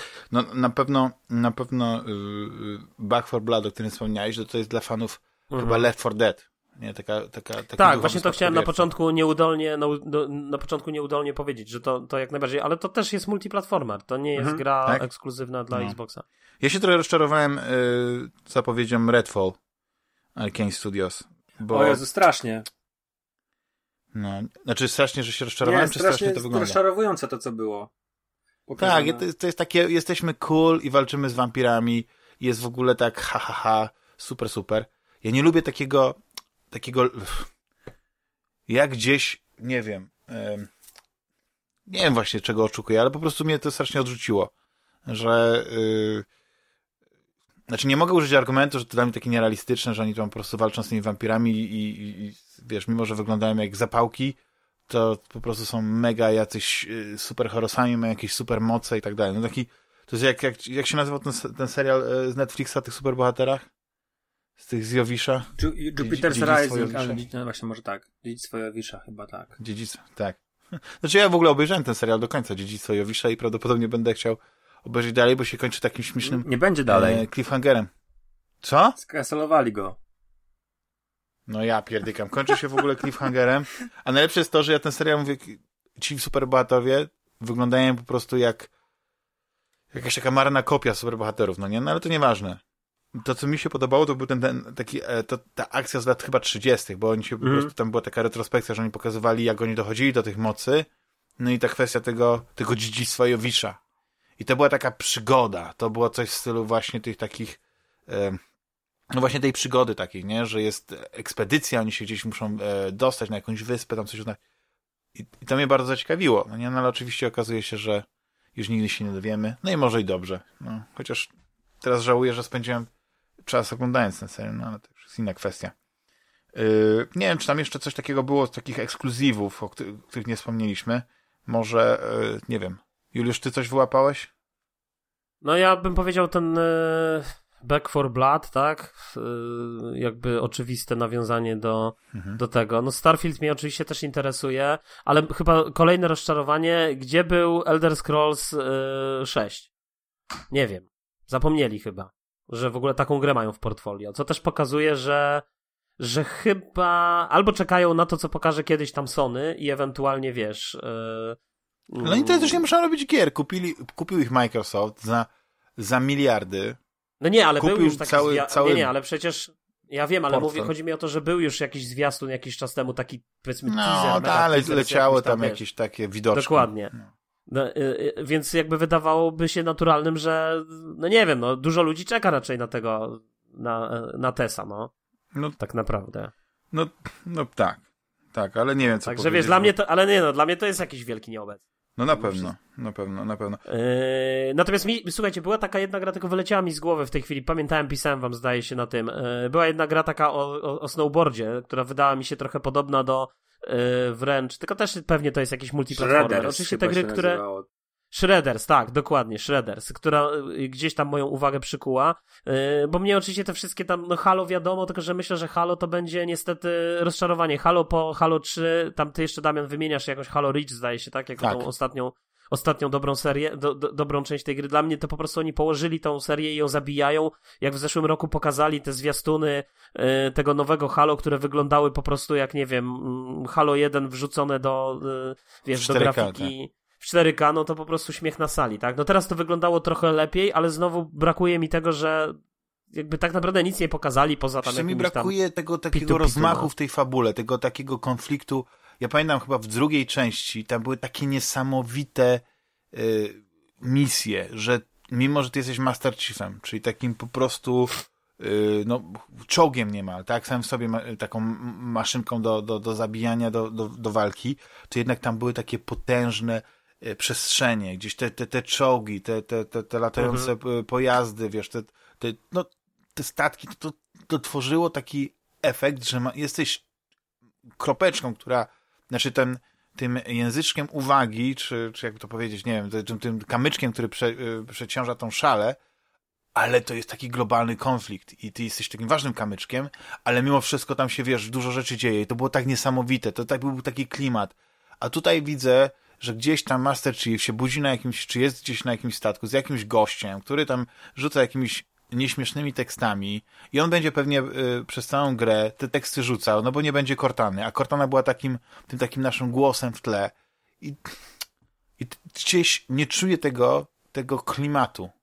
Ale z drugiej strony ja wiem, że, że ten jakby to uniwersum Halo już było położone, bo zawsze jak się próbuje tą tajemnicę wytłumaczyć i dorabia się te książki, wiesz, ja nie potrzebowałem całej tej historii, kim był Master Chief, skąd się wziął, że był małym chłopcem, że to jest taka gra Endera właściwie, tylko wiesz, w innej wersji, że to No bo jest... ja, ja słuchaj, ja się, ja się obawiam, słuchaj, że niestety seria Halo będzie jakby stopniowo będzie zażynana przez Microsoft, tak jak Microsoft zażyna wszystkie swoje serie, bo oni nie mają żadnego pomysłu na to, co z tymi grami zrobić. I Znaczy, teraz ta część właśnie fabularna taki... jest zażynana, ale mi się wydaje, że ten e-sport taki, który oni mogliby promować na, na tym i to chyba było też pokazywane, ten, bo ten, ten Halo, bo to w tym, w tym, e, w tym showcase'ie, nie, w tym pokazie, oni stawiali nacisk na, na pokazanie Halo w multiplayerze i to był taki duży, wiesz, taki, takie pokazanie, słuchajcie, to jest powrót do tego starego, dobrego Halo w multi.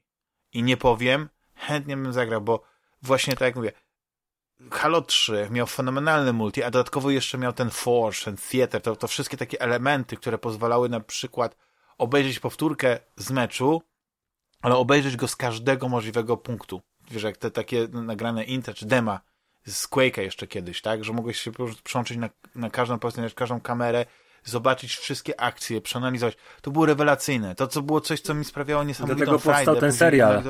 Red kontra Blue. Tak. Tak. Czy tam tak. Blue kontra Red.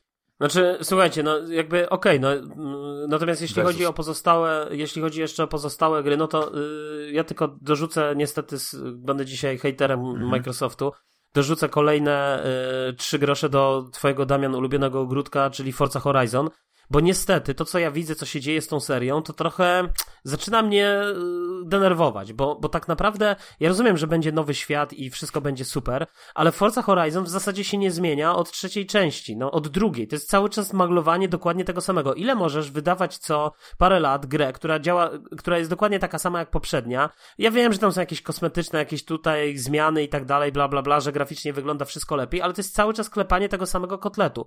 To jest cały czas to samo. I dokładnie z jakby Forcą Motorsport. Ja rozumiem, że wiadomo, to jest ścigałka to musi być, ale wydaje mi się, że można byłoby się pokusić o jakieś ciekawsze, yy, nie wiem, podejście, może do kampanii, może do tych różnych rzeczy. Mnie na przykład yy, Forza Motorsport Sport 4 ja nie wiem, czy ja tą grę skończyłem, bo ja już straciłem w którymś momencie jakieś wody. Nie wiem, to po prostu tam się chyba gra i gra i gra i gra i to o to chodzi. Tak samo jak z którąś Forcą też tak było, że ten, ten tryb kampanii był tak rozbudowany, że już tak, tak naprawdę nie wiadomo było, gdzie my w ogóle jesteśmy w tym wszystkim. I szczerze powiedziawszy, mnie już tam ziębi, ani ni to ziębi, ni to grzeje, czy będzie y, piąta, czy tam szósta część, nie wiem, Forcy Horizon, piąta, tak? Mhm. Y, Forcy Horizon, która będzie, wiesz, miała y, jakieś tam to samo jeżdżenie, bo dla mnie to jest po prostu kolejne odgrzewanie tego samego kotleta, którzy księgowi pomyśleli, mamy tą ścigałkę, to jest to nasza podstawowa seria, tak? Nawet w tej chwili widzę bardziej Forza Horizon niż Forza Motorsport, bo Forza Motorsport jest bardziej hardkorowa, a przynajmniej tak wydaje się być pozycjonowana, a Forza Horizon jest bardziej lightowa, w związku z tym wszyscy będą w nią grali i tak dalej. I pewnie Forza Horizon, bo ona na razie zajęła taką pozycję. Tam próbowało, zdaje się, Ubisoft próbował robić, e, nie pamiętam już jak się ta gra nazywa, ale też taką grę z otwartym światem. Drive chyba? Nie wiem, czy jak to się nazywało. E, dwie części, zdaje się, tego wyszło, nie? E, że jeździsz po tym otwartym świecie, tam zdaje się mogłeś latać samolotami, jeździć pojazdami i tak dalej. Coś, co było takim powiedzmy jakimś wariacją na temat, tak? Jakby tej samej koncepcji, czyli mamy wielki jakiś otwarty świat, otwarty obszar, po którym możemy gdzieś tam Y, jeździć i coś tam robić. No ale z drugiej strony, y, ale jakby ponieśli powiedzmy porażkę spektakularną, no bo się tego moim zdaniem nie da jakoś tam sensownie połączyć, no ale próbowali.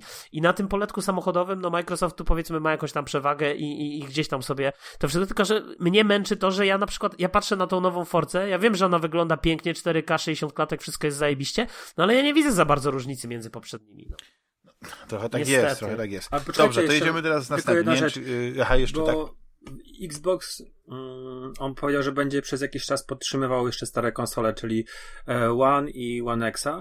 I teraz no, ludzie się zastanawiali, w jaki, jak to jest, będzie możliwe, żeby ta, ta nowa Forza Horizon poszła na starych konsolach i się okazuje, że najprawdopodobniej e, one będą streamowane na te stare konsole. What? No. Ale to też jest ciekawe rozwiązanie. To jest ciekawe, dlatego że oni mają bardzo tego dobrze Xclouda, nie? Xcloud, no. tak. I, I nie zdziwiłbym się, gdyby, te, e, gdyby tak zrobili. Tylko to jest też... I to pokazuje też tą wizję, jaką ma Microsoft. Tylko, że, że oni, to nie będzie strzał w nie zależy na tym, żebyś miał konsolę, Aha, mi no. zależy, żebyś miał Game Passa. I grał obłędnie, czy na telewizorze, czy na telefonie, czy na komputerze, czy na... Czy na... No tak, ale słuchajcie, ale próbowaliście tego clouda, bo ja szczerze powiedziawszy... Na telefonie i działa. No ja rozumiem, że działa, ale co, chcesz mi powiedzieć, że to jest ekwiwalent podłączenia konsoli, gdzie masz, y, wiadomo, jak masz podłączoną konsolę, masz input laga z jakby z samej konsoli, z tych wszystkich rzeczy, które masz tam podłączone, tak, telewizor, HDMI, to wszystko generuje jakiegoś tam input laga i teraz jeszcze to wszystko przepuszczasz przez sieć, ja rozumiem, mamy wszyscy, nie wiem, super neostrady, światłowody i tak nie dalej. Nie martw się, nawet na twoim SDI pójdzie. No to zajebiście. No. Nie wierzę. Znaczy ja wiem, że pójdzie, tylko Słuchaj, no nie, nie, no to już wiesz, y, y, chciałem ci tylko powiedzieć, że już jesteśmy tak zaawansowani technologicznie, jeśli chodzi o technologię streamowania i grania, że nie musisz się martwić. No. Nawet na twoim Nie wierzę. Na twoim nie wierzę. Nie, nie wierzę. No. Ale ja wiem, że to pójdzie, tylko chodzi mi o to, że chcesz mi powiedzieć, że co, że to się to da normalnie grać w multi? Da się, da się. Naprawdę. No, da się, ja wiem, znaczy inaczej, wiem, że się da, ale chodzi mi o to, że znaczy, to jest nie, zagranie. Nie grałbym tak? profesjonalnie w jakieś strzelanki, gdzie jest ważny refleks, wiesz, jedna dziesiąta ułamka sekundy. Nie? Wiesz, to, to nie. Ale w takie gry single player, gdzie naprawdę spokojnie, yy, wiesz, ten refleks nie jest tak istotny, bo tutaj nie rywalizujesz z innym przeciwnikiem, gdzie, który ma super sprzęt, nie wiem, RTX 380, 3080 Ti i tak dalej. Albo te, telewizor Sony Bravia. Bo to, no, tak, Sony Bravia, bo jest tak Full HD to ten, to nie musisz się martwić. Ale dobrze, yy, bo naprawdę dużo czasu spędzamy z tym Xboxem Game Passem. Strasznie nas poganiasz, bo już chcesz z nami zakończyć. Dobra, chciałem zakończyć, bo już jest bardzo długo rozmawiamy. Ubisoft. Chcia... Ubisoft Forward. I teraz tak. Yy, jest jedna gra, która Jedna muszę... rzecz mnie interesuje. Jedna gra, i... Jest jedna gra, która mi się gra, podobała. która pewnie zainteresowała Damiana. Rainbow Six Extraction. Nie, to nie ta gra. I to jest e, podobno gra w, w koopie e, do trzech graczy E, z pełnym crossplayem i tak dalej, więc nawet z PlayStation 5, z Xboxem można grać i tak dalej. Jestem bardzo ciekawy, czy to jest, e, czy to jest coś, że to będzie miało swoją fabułę i swoją historię, czy to będzie taka, taka gra z jakimiś obiektywami, jak to się ładnie mówi z angielska, na tych mapach, na którym normalnie Rainbow e, Six Siege jest rozgrywany. Ale Siege przypadkiem nie miał takich sezonowych wydarzeń, gdzie były fabuły? Eee, nie było czegoś takiego przypadkiem, takiego koopu sezonowego, jakichś takich wydarzeń? Nie jest, wiem, że na pewno takie coś było w Overwatchu, ale e, wydaje mi się, że Rainbow Six Siege miał takie, takie scenariusze też już. To nie, nie, nie wiem, nie, nie mam pojęcia. Poprawcie nas miał, nie w ja komentarzu. Grałem, nie, ja, na przykład. Ja grałem w Rainbow Six Siege nawet i mi się bardzo podobało. I, i to jest świetna gra. Natomiast yy, tak, mi ten Extraction też się spodobał. Też, też mi wpadł w oko, też mnie zaciekawił. Yy, dużo bardziej niż te. Yy, no ale dobra, nie, już nieważne, co. Natomiast na konferencji ja, ja jeszcze sobie wypisałem trzy, dwie gry, słuchajcie. Yy, że mnie, bo ciągle mi się... Ubisoftu. Yy, Mhm. Ubisoftu. Mhm. Bo bym, na, wiadomo, no Far Cry 6, chociaż ja mam z Far Cry'em, to mógłbym te wszystkie zarzuty, które mówię do Microsoftu, to mógłbym powiedzieć do Far Cry'a. Dla mnie Far Cry po zajebistej Far Cry 2, tej, co się w Afryce działa, to było super, a wszystko to, co było później, to już takie było klepanie Nie kontentu. no, trójka, trójka była świetna. Od trójki można powiedzieć, I że Primal też tak. był bardzo fajny. Ja uważam. Ale Primal był świetny. Dla mnie Primal był A zajebisty. tak, Ja no bo się odwołał ja do twoich Primal- instynktów. Dokładnie, ale, ale był super. Czujesz był- się jak w domu. wiesz, Nie, bo był świeży, nowy. Ja bym chętnie zobaczył na przykład drugą część Primala. O, to bym chciał. Ale oni tego nie zrobią, bo mi się pewnie słabo sprzedał. Natomiast ja, słuchajcie, yy, Riders Republic, żebym nie pomieszał.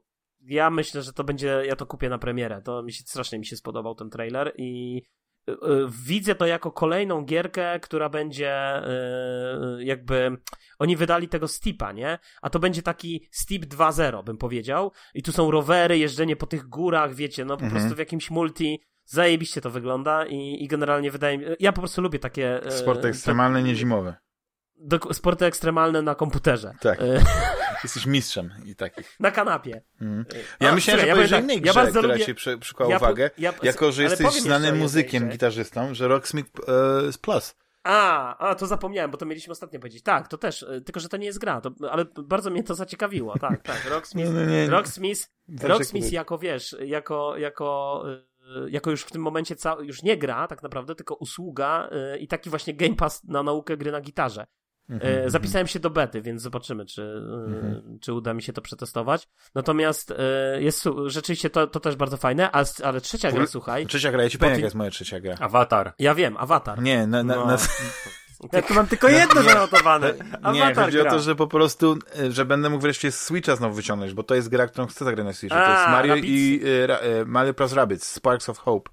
No ja muszę skończyć pierwszą część, ale patrzę sobie teraz, jak rozmawiamy cały czas na ten Riders Republic, no po prostu to tak miodnie Już, wygląda już za po tych prostu masz że ja e, się nie mogę pełne, doczekać. pełne gacie. E, Tak, natomiast, y, ale trzecia moja gra to ja z kolei naprawdę, Avatar. Dość duże dla mnie zaskoczenie. Ale więc aż nie- przeszliście pierwszego awatara? Tego na Wii? Mm, Ale wiem, że... Znaczy na Wii była troszeczkę inna wersja, ale ja mówię o tych na, na, na Xboxa 360 i na PlayStation 3. Nie. Ja mam do tej pory. Nie, nie, nie, ale wiem, Kluba że... mojej kolekcji. Nie, ja nie, ja nie grałem, ale, ale, ale to, co widziałem tutaj, to, co zaprezentowali, jak to graficznie wygląda, jak mocno jest zbliżone do filmu, zajebiście to wygląda. Znaczy w sensie, że to Czy ja powiem ci tak, że gra. dopóki, je, jeśli James Cameron nie wyda otchłani, czy głębi, zależnie od tłumaczenia tytułu, na Blu-rayu w wersji specjalnej, to ja nie wiem, czy ja nie będę bojkotował innych produkcji e, Jamesa Camerona i nie, nie pójdę na Awatara 1, 2, 3, 4, 5, 6, bo on chyba te wszystkie części kręci naraz do kina, tylko po prostu będę stał i piketował, że chcę, że chcę właśnie e, tego. I Poraźliwe Kłamstwa, też na Blu-ray. A, i jeszcze chciałem wam powiedzieć jedną rzecz, bo jeszcze chciałem na chwilę wrócić do, yy, do Stalkera Mhm. dwójki. Bo, bo tutaj yy, użyłeś słowa klucz, Rafał, powiedziałeś Tarkowski. Kurde, no ale właśnie to jest chyba coś, czego mi w Stalkerze brakuje. No popatrzcie sobie na filmy Tarkowskiego, popatrzcie sobie stary na, na, na tego Stalkera Tarkowskiego, popatrzcie sobie na te ujęcia. Tarkos, Tarkowski nie bez kozery jest yy, jakby ekwiwalentem yy, wschodnio Rosyjskim Kurosawą. nie, nie, jest, nie, jest, jest rosyjskim ekwiwalentem Kubricka e, i wizualnie jego filmy są absolutnie powalające. I jakby tego mi No, brakuje. tutaj tego nie brakuje było mi tej takiej takiego, poezji. ale- Stalker, Stalker to jest po prostu ten Stalker, który, który został zaprezentowany. Okej, wygląda ładnie, wszystko spoko, ale to jest po prostu taka kolejna strzelanka, pewnie będzie fajna, klimatyczna i tak dalej, ale ja bym chciał zobaczyć właśnie jakby ktoś zrobił, jakby ci, ci Ukraińcy zrobili tego stal, Stalkera, czy tam, bo to chyba ukraińskie studio Mhm. jakieś robi, ale żeby, żeby zrobili tego Stalkera i, i właśnie odwołali się do Stalkera Tarkowskiego, żeby, żeby stworzyli coś na, na, coś na kształt takiego e, y, postapokaliptycznego Bioshocka nowego, y, tylko właśnie w tym, w tym otoczeniu takim y, no właśnie z, z, tą, z, tą, z tą elektrownią, tak? Wiesz, y, jakby wydaje mi się, że czegoś takiego bym tak. oczekiwał, a czegoś takiego ja nie widziałem. Po prostu dostałem kolejną grę, która bardziej jest takim horrorem radioaktywnym, który pewnie będzie fajny, pewnie będzie klimatyczny, ale moim zdaniem dopiętnie będzie dorastał tego, co ja bym chciał zobaczyć, albo inaczej, tego, co oni mogą wyciągnąć z tej, z tej bazy, bo to jest, jakby potencjał jest moim zdaniem niewykorzystany, mhm. że zabrzmie tak kontrowersyjnie. No rozumiem, no rozumiem. E, czy jeszcze chcecie coś wymienić, jeśli chodzi o Ubisoft Forward? Nie. Rafale? U mnie, u mnie tylko był awatar zapisany. Mhm. mhm. Tak, bo ja Far Cry'a też nie. Nie no, że jeszcze to są dodatki do, do tych innych gier multiplayerowych, co oni tam pokazali, coś, coś do e, For Honor, coś do Rainbow Siege, coś do Trackmanii, coś do innych takich pierdółek, coś do... mnie zaskoczyli, że coś do Crew 2 będzie, ale yy, ja nie wiem, jakoś tak yy, też jakoś nie nie powiem, żeby, żeby tam były jakieś takie niesamowite zaskoczenia.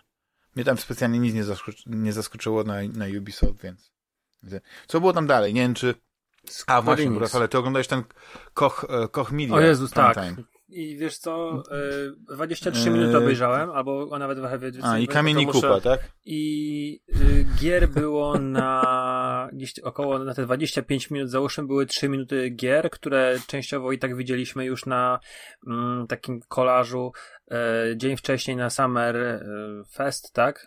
Mm, tam, gdzie mhm. Jeff Keighley był. Przegadane, bardzo słabo zrealizowane i z takim, wiesz, mm, wydaje mi się, że te studia, które weszły w tą taką całą koalicję Koch, przepraszam, nie pamiętam jak ona się nazywa, e, mhm. dostały polecenie od e, działu jakiegoś tam PR-owego czy marketingowego, żeby powiedziały coś o sobie i żeby powiedziały, że cieszą się z tego, że są w tym, w tym tej, tej, tej konglomeracie, no załóżmy. I to wyglądało naprawdę, mm, no właśnie, bardzo takie słabo. No. Nie chcę mówić, że tragicznie, ale szkoda było, ja byłem wtedy y, poza miastem i, i szkoda było mi zwyczajnie transferu, żeby to oglądać dalej. A że to był jeszcze piątkowy wieczór, to naprawdę y, Koch Media nie zrobiło absolutnie nic. Tak. Żeby ludzie, którzy siedzieli przy tymi monitorami, przy tymi komórkami, nie czuli się jak przegrywy. E, gry, które tam były. To wiesz, jakoś, mocne słowa. Jakoś wybitnie też. Ale ja zacząłem teraz oglądać tą konferencję, zacząłem, zacząłem oglądać tę konferencję Koch Media i to naprawdę po prostu niektóre ujęcia jak z najlepszych czasów, słuchajcie, sprzed 10 lat. Jeff Keighley czytał tak, wszystko z promptera, a dziewczyna, która była tam e, jako ta zapadająca pytania różnym twórcom, e, mhm. była na naprawdę, ustawili ją na, na tle wykładziny dywanowej. Nie wiem, czy po prostu nie mieli gładkiego tła, więc wycięli kawałek z podłogi, powiesili. Wykładzina dywanowa. Ale słuchajcie, ale a ten Jeff Keighley czym się zajmuje? No to jest Jeff Keighley, to jest człowiek od to jest Game Awards. to jest, to jest, nie? nie, nie, to jest główny, najwie, naj, naj, najbardziej znany konferencjer świata gier. On prowadzi też Games Awards i moim zdaniem to jest postać dosyć zasłużona. I to, że on jest ale w centrum... Czy on się nie to... zajmował, ale czy on się nie zajmował kiedyś Game Trailers? Był taki tak, serwis, nie wiem, czy on jeszcze on istnieje, prowadził ten program no właśnie, właśnie, tak, na Game Trailers. Nie, to jest no gość, właśnie. który moim zdaniem robi to bardzo profesjonalnie i jego pozycja jest zrozumiała bo on naprawdę, wiesz, przyjaźni się z wieloma twórcami. Na przykład, nie, ja nie, ja nie podważam jego, e, pa, e, wiesz. Mówi do, do, do Kojima-san, Kojima-san, a niewiele osób pewnie może do niego tak powiedzieć. Nie, przepraszam, Hideo-san. Kojimbo. Wiesz, tak dalej. Kojimbo. Jimbo no. Jumbo. Ale dobra, to, to, to pomijmy po prostu te, te żenujące mhm. konferencje. Square Enix. Ale skoro, Dokładnie, skoro rozmawiamy o Jeffie Keighley, to on poprowadził... Skupmy chyba... się na czymś ważniejszym. Tak, on poprowadził Square Enix, Square Enix. Summer Game Fest. 3, 20, To nie, to chcecie Square Enix, Dajcie najpierw... mi czas się przygotować. Dobra, to najpierw Summer Games Fest, a później będzie Square Enix. To Summer Games Fest to była ta, ta impreza, ten, e, ta konferencja, nie jak to powiedzieć, to studio takie, które Jeff chyba na początku tego wirtualnego E3 poprowadził Mhm. I tam faktycznie było dużo gier, które już się wcześniej pojawiło, o których żeśmy omawiali, więc może nie będziemy tutaj specjalnie czasu poświęcać. No ciekawostką jest dla mnie taką dropsa, że y, Death Stranding będzie miało y, wersję, wersję reżyserską i ta wersja reżyserska była w taki bardzo żenujący sposób zaprezentowana, gdzie tam Ridus, ta postać grana przez Ridusa, znalazła kartonowe pudełko i oczywiście to jest takie nawiązanie do, do, do Metal Gear Solid I to nawiązanie jest tak zrobione, że chyba on po prostu bawi się tym pudełkiem chyba przez dwie minuty i to jest cały, cały zwiastun tego, tego. I to jest, i to jest, to jest ta wersja reżyserska, więc yy, na co to jest, nie wiem, ale fani, fani byli zadowoleni, bo akad się pojawił też Hideo Kojima, tam kilka, kilka słów powiedział, powiedział jakaś sytuacja w Tokio, że jest teraz, wiesz, yy, mają podwyższony stan gotowości chyba ze względu właśnie na, na pandemię i tak dalej, i tak dalej, więc naprawdę Olimpiadę trzymamy kciuki mają, za... nie? Tak. No, ja się nie mogę doczekać igrzysk i mam nadzieję, że ich nie odwołają. Z, wiesz, no ale nie odwołali euro, to nie, nie odwołają igrzysk. Yy, I teraz tak, jeśli chodzi o tytuły, pominę takie, wiesz, chyba, że was to interesuje, na przykład Tiny Tina, e, Tiny Tina's Wonderland, bo to taka gra. Co ci się najbardziej podobało, e... Daniel, u niego? Metal Slug Tactics wygląda Super, ciekawie. nie? Też mi się podoba. Bardzo lubię gry taktyczne, więc to jest taki tytuł, który od razu rzuci mi się w oko. Lubię Jurassic e, Park. Mnie ten Jurassic World Evolution 2 e, bardziej mnie interesuje niż ta e, poprzednia część, więc ale tutaj się nie wypowiadam. Po prostu jak, jak będą wypływać informacje A grałeś w na temat tej gry. No właśnie nie, bo mi się wydawało, że ona była taka rysunkowa, nie? Że taka stylizowana, ale mogę się mylić, może ja nie pamiętam tej Jest gry. w Game Passie, sprawdź sobie ją. No, chyba tak zrobię właśnie. Ale jaka gra? E, Jurassic World Evolution 2. Część druga. Ale to jest to, to jest to o budowaniu tak, to jest to. E, tego powiedzmy Dim Parku tylko z mhm. dinozaurami? Tak. Okay. Mhm. Kolejny, kolejny tytuł to nie wiem właśnie ten Salt and Sacrifice, to jest chyba coś... To jest gra, którą ja mam indyków. wypisaną, bo to Salt and Sanctuary to był 2D Soulsy i e, ja do tej gry jakiś czas temu sobie wróciłem na Wicie, jest fantastyczna, ona ma bardzo taką dziwną e, taką momentami kary karykaturalną oprawę, te postacie bardzo dziwnie leczkowato wyglądają, natomiast sam świat przedstawiony jest e, pełen jakichś takich bardzo dziwnych, mrocznych rzeczy i to połączenie też jest niepokojące. Salt and Sanctuary było świetne. Naprawdę daje masę satysfakcji, jest wymagającą i e, i ciekawą grą. Ma, macie, to jest, to jest mhm. wiesz, początkowo zaczyna się jak właśnie Soulsy, nagle później zmienia się w Metroidvanie, no nie? Że dostajesz, a to gdzieś tam skok odbijania się od ścian, a to gdzieś tam może się czymś podciągnąć, e, otwierają się nowe miejsca, więc tak jak w Soulsach, e, wraca się czasami do jakiejś lokacji, tutaj masz zupełnie inny powód, żeby wrócić, no bo masz nowe umiejętności i dostajesz się jeszcze dalej, kolejnego bossa, kolejnego. Bardzo, bardzo, bardzo polecam, a Salt and Sacrifice jest u mnie e, też w, w, na, na listę trafiło jakieś tam rzeczy, które na pewno kupię. Mhm. Trzecia część e, Dark Pictures Anthology, czyli House of Ashes mi się nie podobało ja, mi się ja grałem chyba w te dwie części chyba o, antologii, mhm.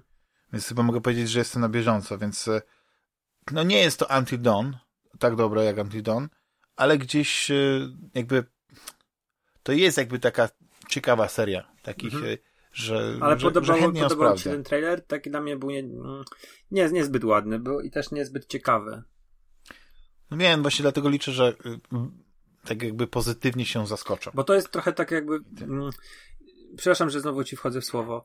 E, to jest takie... Nigdy mi nie wchodzisz w słowo. To jest takie, takie przeniesienie tej jedynki, o której rozmawialiśmy przy okazji Halloween, czyli grupka znajomych e, trafia na piratów i ci z tymi piratami trafiają na wrak e, okrętu z II wojny światowej, to tutaj masz grupkę żołnierzy, którzy e, podczas akcji trafiają do jakiejś świątyni i to jest takie przeniesienie po prostu i będą, wiesz, my będziemy mieli znowu żołnierza takiego, takiego będziemy chodzili i będą siedziały rzeczy. No dla mnie to jest... Znaczy wiesz co, ja tym razem chciałbym zagrać, jeśli będzie taka, e, taka możliwość, żeby zagrać jednak... Z kimś? Yy, w multiplayerze, mhm. tak.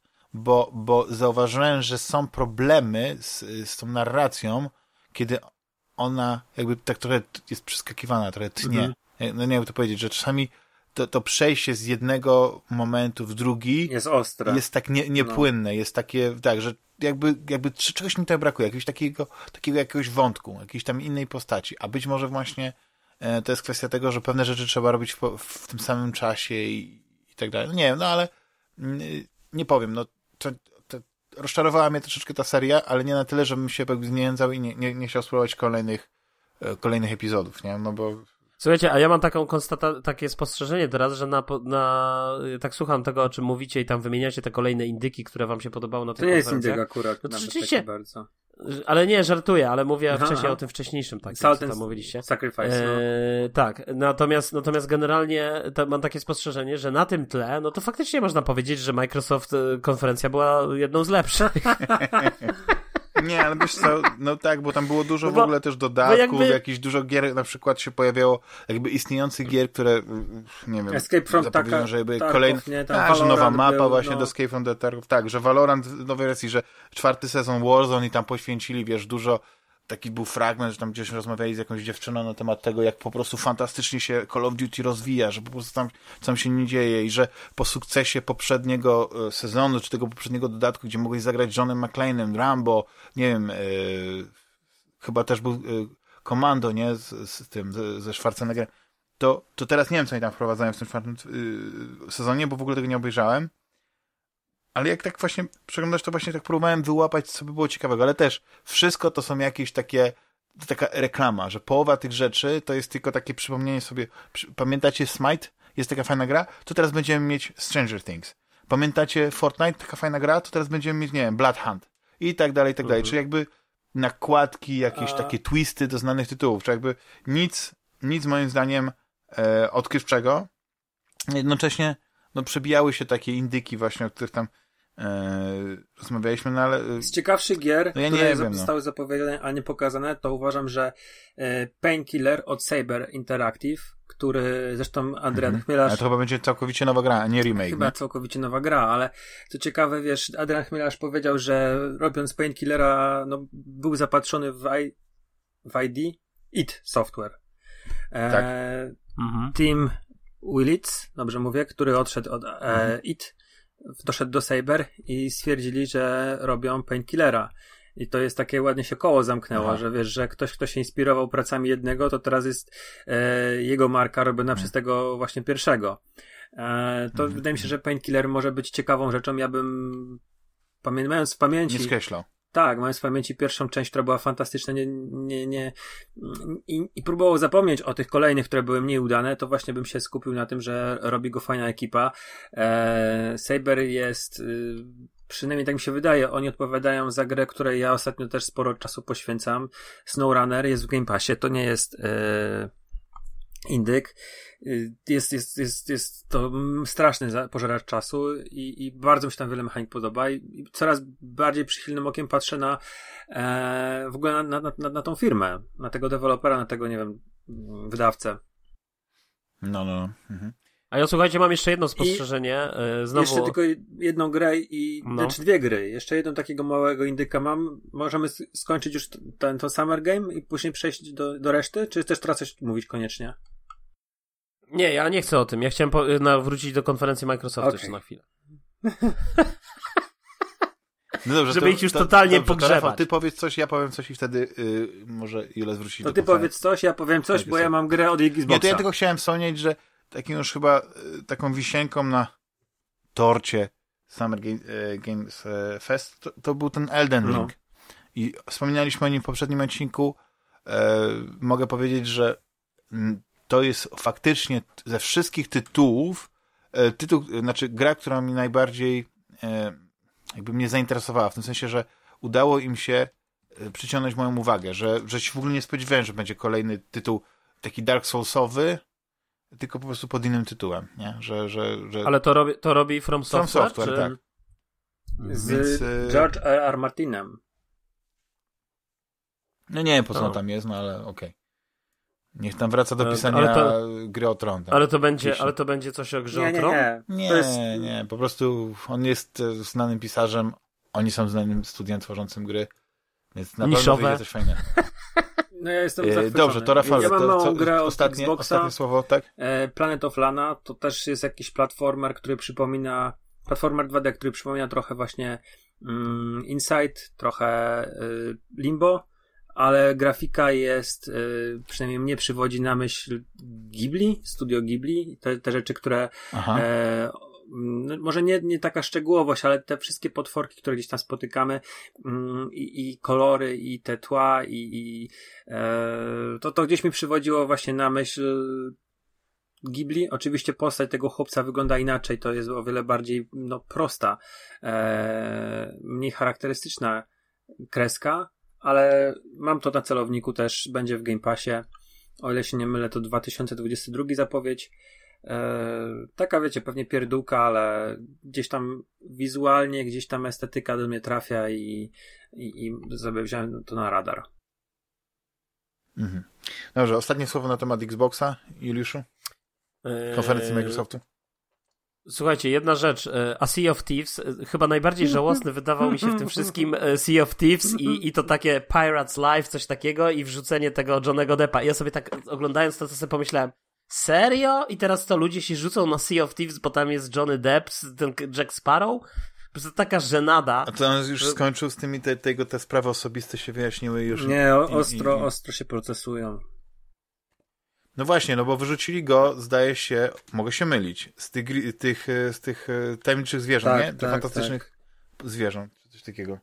A tutaj Microsoft mówi, a dana się, ale wiecie co, to jest to, dziwne, że... Ale to ja tego akurat nie, ja, wiecie, ja tego akurat, jeszcze poczekaj, jeszcze zaraz, zaraz ci oddam głos, jakby, bo ja tego nawet nie wiem, że jakieś tam problemy czy coś, tylko mi się wydało to w ogóle żałosne, że serio, jeszcze dzisiaj Jack no Sparrow no to jest taki game changer, który spowoduje, że nagle ludzie rzucą się na Sea of Thieves, bo to jest, wiesz, nie wiem, bo Johnny Depp jest ja jako mam Jack wrażenie, Sparrow? że to jest tak bardzo chłodna marka w tym momencie, nawet ten ostatni film, który był w porządku, to, to nie jest coś, co by dzieciaki przyciągnęło. Eee... Oni chcą zrobić to, co robi Fortnite, czyli po prostu brać z innych, e, tylko że Fortnite ma tak plastyczne uniwersum, że oni tam mogą y, wrzucić e, dosłownie wszystko i Batmana, i Supermana, i Avengersów i tak dalej i nikt się nie zająknie, no bo to jest takie, taki świat. Co innego byśmy mówili, gdyby tam był Kevin Costner z Waterworld, nie? I ten cały świat Waterworld by tam się w Sea of Thieves wdarł. No to, to, no to grałbym. No, stary też. Ale, ale ale to nie, ale nie w Sea of Thieves, nie z tą grafiką, błagam ludzie, no kurde, to, to, to jest tak... Series X represents.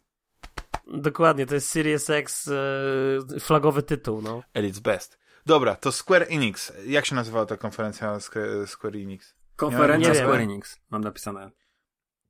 Dobrze, to Enix oddaję wam głos, bo ja jej nie, nie Dobra. Ja Aha, okej. Okay. Ja mam zanotowane kilka rzeczy, które y, mnie rozczarowały. I to jest y, sześć ich, ale połączę to w jedno, że remake'i Final Fantasy od 1 do 6 nie wychodzą na konsolę, tylko na Androida i PC, na Steama. No niestety y, taka, taka nie, niezbyt interesujące to było, a wizualnie fajnie wyglądają te, bo one są trochę nawiązują do tej stylistyki, którą e, możemy obejrzeć w Octopath Traveler.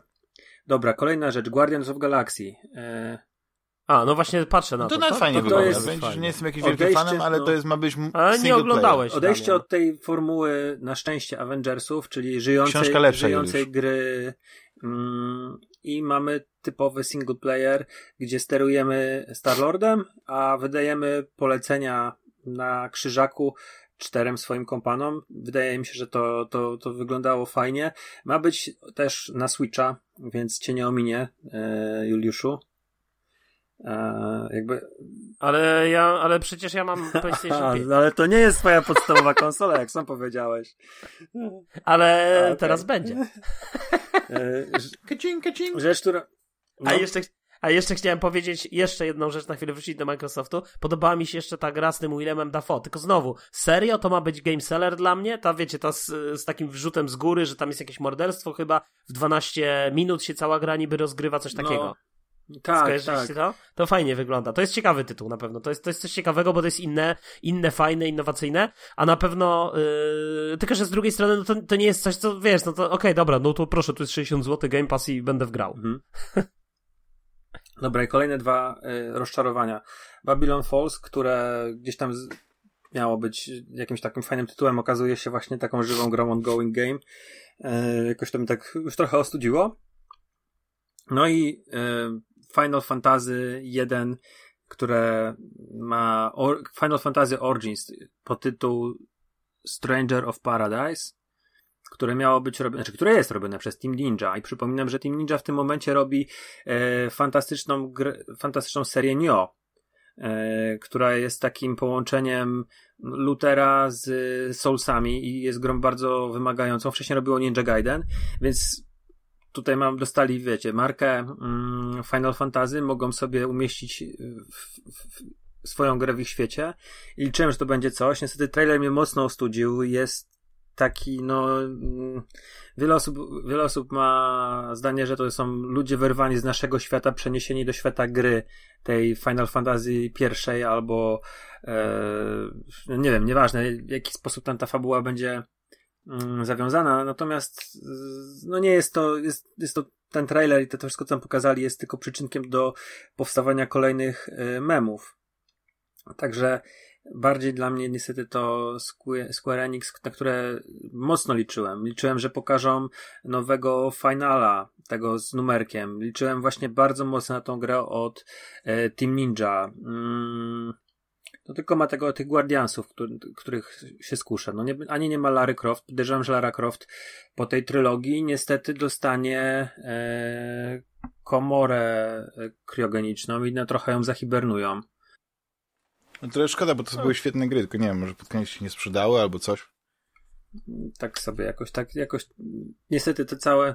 Nie, ale poczekajcie, ja, albo, albo ja jestem, albo ja jestem jakiś yy, niedoinformowany, albo coś przegapiłem, albo, albo my coś przegapiliśmy. Przecież jak wychodziło PlayStation 5 jeszcze przed premierą i Xbox Series X, w połowie zeszłego roku, to przecież pokazywali na przykładzie właśnie Tomb Raidera jakiegoś nowego, pokazywali te wszystkie efekty kamieni spadających z drzew i tak dalej. Ostatni Tomb Raider był dwa lata no. temu. No nie, ale chodzi mi o to, że jak była, jak był w zeszłym roku, mówię, nie pamiętam teraz dokładnie jak to było, to, czy Nvidia to pokazywała, pokazywali te wszystkie efekty, właśnie ten ray tracing i te wszystkie efekty zaawansowane śledzenia oświetlenia, pokazywali jak ta Lara wchodzi do jakiegoś pomieszczenia, E, w którym A ty nie mówisz o, tych, o tych tym jaskiniach demo takich. Unreal, tego Unreal Engine 5? No, pewnie tak. No, możliwe. To była jakaś postać. No, wydawało mi się, nie, że to, to... Wydawało mi się, że to był Tomb Raider. Nie, to była postać jakaś taka wykreowana, ale to, to nie była Lara. Wiem o czym mówisz. Jeżeli, jeżeli myślisz mhm. o tym, to wpisz e, Unreal Engine 5 demo i, i zobaczysz. No widzę, tak, ale to, to widzę, to, to ciekawe, bo ja byłem przekonany, że to jest Tom, to tak, Tomb Raider. Widzisz, znowu się pomyliłeś. No to jest, wiesz, to wszystko wina Microsoftu i wiesz, i Xboxa. No, prawda. Mhm. Szkoda. Yy, bo ty już nie oglądałeś, to więc nic nie, nic nie przykuło twojej uwagi, więc wróć, y, teraz znowu wracamy do Rafała i Rafale. A co ci się podobało jeszcze raz? Bo, bo te, teraz mówisz, mówiłeś o rozczarowaniach, czy mówiłeś Nie, to były wszystkie rzeczy, jednej grze? jedna gra tylko, Aha, ten Guardian chyba tak. tylko, tylko to. Aha, Aha. Nie, ale Guardiansi chyba nie wyglądają Nie, nie, to była jako jedyna, która, która mi się podobała z tego całego. No. No to taki chyba, y, z, y, nie wiem, czy ci Avengersi to nie był jakiś taki blamasz. Blamasz, blamasz. I, no. i, oni teraz, I oni się teraz próbują właśnie odkupić, zrobić taką grę. Znaczy wiesz, blamasz, blamasz blamarzem, ale graficznie byli super, no. Graficznie ta gra wyglądała świetnie. Zapłacili ci, żebyś to powiedział. Eee, jeszcze nie. Jesteś kiesen, w kieseni jesteś. A powiedzcie mi, Call of Duty Black Ops jest e, Cold War. Brać? Call of Duty, Col tak, grać. Sympatyczna gra, bardzo fajna. Cold War? Grałeś? A multi daje radę? Jeszcze nie grałem w multi. Znaczy tam nie grałem na tyle, żeby się opowiedzieć. Okay. Więc zdecydowanie. Czy panowie, była jeszcze jakaś konferencja? Były jakieś takie gry, które widzieliście przy okazji E3 na jakichś innych takich pokazach? o których chcielibyście wspomnieć, czy mam, można powiedzieć, że mamy troszeczkę podsumow e, takie podsumowanie tego wszystkiego? Myślę, że jeżeli jeszcze tylko powiem, że ktoś uważa, że Koch Media miał najgorszą e, konferencję, to Bandai... To niestety nie, to... Microsoft miał najgorszą. według Juliasa Microsoft, a według mnie Bandai Namco, które po prostu... A, nieważne, nieważne. No. no ale pokazali Elden. To pokazali u siebie, nie, pokazali u Kiliego. A swoją zrobili, przynajmniej to co ja widziałem, to Aha. była jakaś taka bardzo, bardzo dziwna e, rzecz, która miała jedną grę. Że nie pamiętam jaką, ale coś mhm. takiego było. Nie, wiesz co, u mnie, u mnie jest chyba cała E3 wygrywa Elden Ring. E, to jest po pierwsze świetny trailer, w fantastycznym momencie pokazane, fantastycznie, że to był ten pierwszy dzień, taki, um, no to wejście w to, to, takie rozpalenie tych emocji, tych oczekiwań i, um, mhm. i fajna była cała ta, ta konferencja. Killy robi show i ja go bardzo lubię. Uh, mhm. Plus ten mnie... Wiesz, jeśli chodzi o... No, mów, mów, mów. Mhm. Nie, a jeśli chodzi o mnie, bo jeśli chcesz jeszcze o Killi mi o tym show powiedzieć, to powiedz, nie? Bo ja tylko powiem o jednym tytule, o którym w sumie żeśmy nie wspomnieli, a też No to mów. y, to jest tytuł, na który No czekam. E, To jest ten Battlefield, o którym A. y, wspominaliśmy w poprzednim odcinku, a, o tym, żeśmy, a w tym odcinku żeśmy nic nie powiedzieli. Battlefield y, 2042. Czekam na tą strzelankę, dlatego że chciałem właśnie wrócić do, do takich wielkich, potężnych bitw, y, ale nie w stylu Battle Royale, nie w stylu jakichś takich szybkich, dynamicznych y, deathmatchy, tylko, tylko te conquesty, jakieś domination, takie, czy całe te, te teatry wojny, tam nie wiem, chyba pokazywali rozgrywkę, której chyba ponad 100 osób y, brało udział, więc y, no nie mogę się doczekać właśnie y, kolejnej odsłony właśnie Battlefielda, bo, trochę czasu minęło i, i warto było, żeby, żeby e, przypomniano o tej 13, szczególnie, że no nie wiem, czy ma, oni mają teraz jakąkolwiek konkurencję oprócz tych takich mniejszych gier, e, o których też żeśmy wspominali, więc nie wiem, to może być ciekawe. Crossfire X. No tak, no ale to jest gra Juliusza, to on, on, on czeka już od wielu lat na to tą nie. grę. Odkąd usłyszał, że w Korei jest taka gra, to po prostu nie może się doczekać. Się, wydaje mi się, że, że prędzej się nauczysz Nie, koreańskiego, pozdrów siostrę yy, i szwagra, niż, niż te... O, może stąd wiesz właśnie o tej grze? Nie, to ja to wszystko wiem od tego mojego kumpla, który właśnie No mi ta- mówi, aha. że on, on mi zawsze mówi, To że... zapytaj tam, wiesz... Miałeś, po, yy, miałeś nie, bo teraz- imię i teraz- nazwiska dzisiaj. No to pozdrawiam Łukasz. A nazwisko? Ksywa łych, No nie łycha. będę rzucał... Nie będę, nie będę rzucał y, nazwiskami, wiesz, na... A to Ty, nie, nie podcast. wiedział, że o niego chodzi. Ale teraz, ale teraz będzie miał ze mną kosę. Teraz ma ze mną kosę, bo go zdradziłem. No, Na rzecz powiedz, że jak mu zależy na twojej przyjaźni, to powinien sobie sprzedać e, tego Xboxa i kupić PlayStation 5. No dokładnie. Łukasz, słyszysz? To musisz to zrobić. Prawdziwa przyjaźń wymaga poświęceń. Otóż to. Bo jak ja bym, wiesz, jak ja bym się go zapytał, stary, co myślisz, przesiadamy się na PlayStation, to on by powiedział, nie, nie, A Juliusz, a, super. a, a powiedz... Po, ale nie posłuchaj. No. On by powiedział, nie, nie, na Xboxie super będzie Crossfire X, Bright Memory. A ja mówię, ale co to za gry? To są najlepsze gry na świecie, wszyscy w nie grają w Korei. Te, te wszystkie, cała biblioteka wsteczna Bethesdy, Fallout 76. Dokładnie. Fallout Ale nie, 76. słuchaj, Juleż, y, Y, nie, Jules, a mu się, podo- y, mu się, mu się zapytać- podobała. Słuchajcie, ale poczekaj, mu się podobała gra Party Anima. Co sądzicie? No, ty jesteś taki party animal, to ty się wypowiedz. Ale nie Ja zanotowaliście widzę, na kojarzę. To jest taka gra, Nie, ja którą... ci mówiłem, że to jest gra, w której możesz kupić ją i będziesz mógł sprzedać Switcha i wtedy będziesz mógł grać na party To animal z jest córką. właśnie coś takiego, co bym mógł dać córce, gdyby Nie. Xbox miał małe kontrolery. Nie. Tak. Nie. Ale coś się... Nie, moja córka, moja córka gra w Astro teraz i, i ona już w zasadzie gra pro kontrolerami. Te, te małe kontrolery, one spełniły ze, ze Switcha to Nauczyły zadanie, ją, że nie? one, wiecie, jakby zachęciły po prostu, tak? I pokazały, że o, czyli fajnie się gra, jakby wiesz, jest, jest, ten, jest ta przyjemność płynąca z samej gry, to już potem można się poświęcić i grać padem. Ale jeszcze patrzę, słuchajcie, ale ten Elden Ring, tam ma być jakiś otwarty Nie, świat? wiesz to to jest- jesteście tak, to pewni, jest- że to... Znaczy tak samo otwarte, jak był w Dark Soulsach, nie? Tylko masz... Ale wiel- jesteście tego pewni, bo ja znalazłem teraz tak, taki filmik tutaj z 16 czerwca, który pokazuje more details i on jest podzielony na timestampy. I na przykład tak jest. World Map Difficulty, Legacy Tak, Dungeons, mnie, jakieś posłuchaj online mnie, co-op, online mnie groups. Jest... E, Jules, nie duży, się. jest chyba kilka, jest kilka no, ja dungeonów, do, i masz powiedzmy e, kilka takich, gdzie masz, możesz przyzwać sobie pomoc, plus jeszcze taki otwarty świat, po którym wędrujesz do tych dungeonów. I masa mniejszych rzeczy jest. To, to jest soulsowe, tylko nie na takiej zasadzie ta mapa jest budowana jak była w, nie wiem, w Dark Soulsach, że z punktu do punktu idziesz, tylko masz powiedzmy, jakbyś miał kleks na, na mapie, nie? I on się rozbryzguje na, na kilka ośmiornica, na kilka ścieżek i możesz w każdej chwili, w każdą iść. Nie masz jakiegoś takiego wielkiego ograniczenia.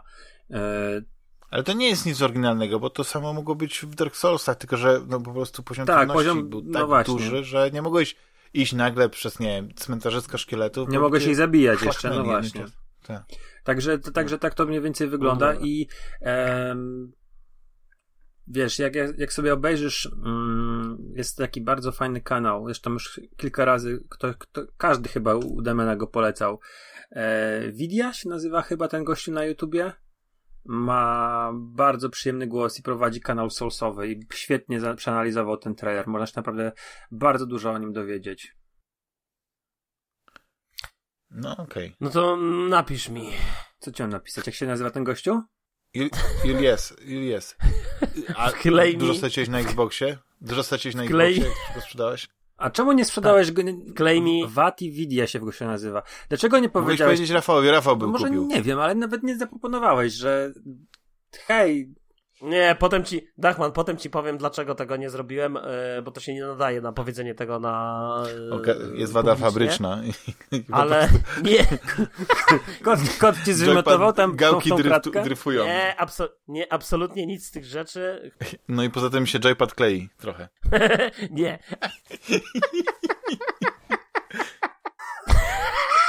No.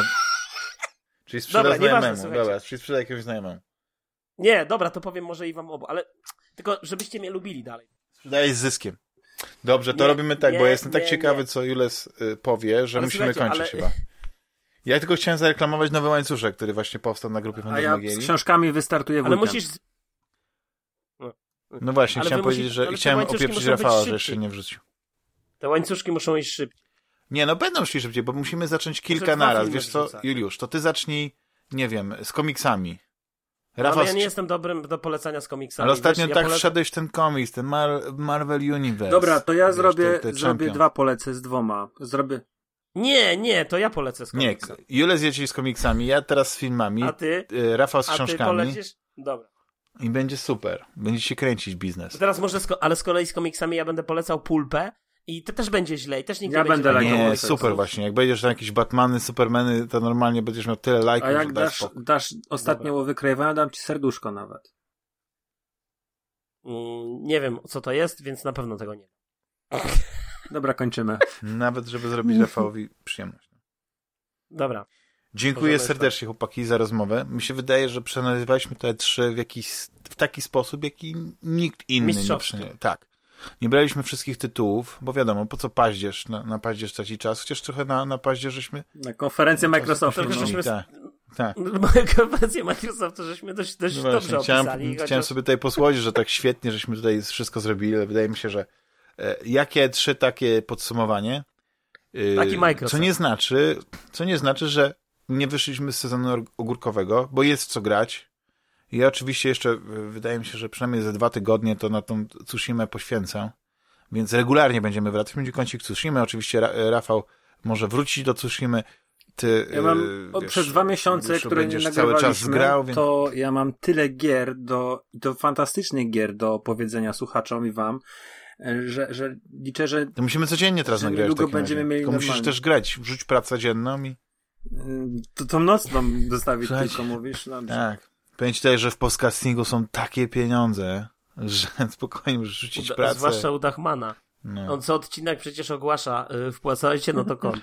no właśnie. tak jak ojciec dyrektor, nie? I ludzie no, wpłacają. jeśli wam zależy i- na tym, żeby polski podcasting był niezależny, nie zdominowany przez niemiecki kapitał, to Dokładnie. tylko i wyłącznie wasz regularne, regularna pomoc, Wsparcie. wsparcie finansowe jest w stanie to Ale w euro też możecie I bardzo płacić dziękuję. Damianowi.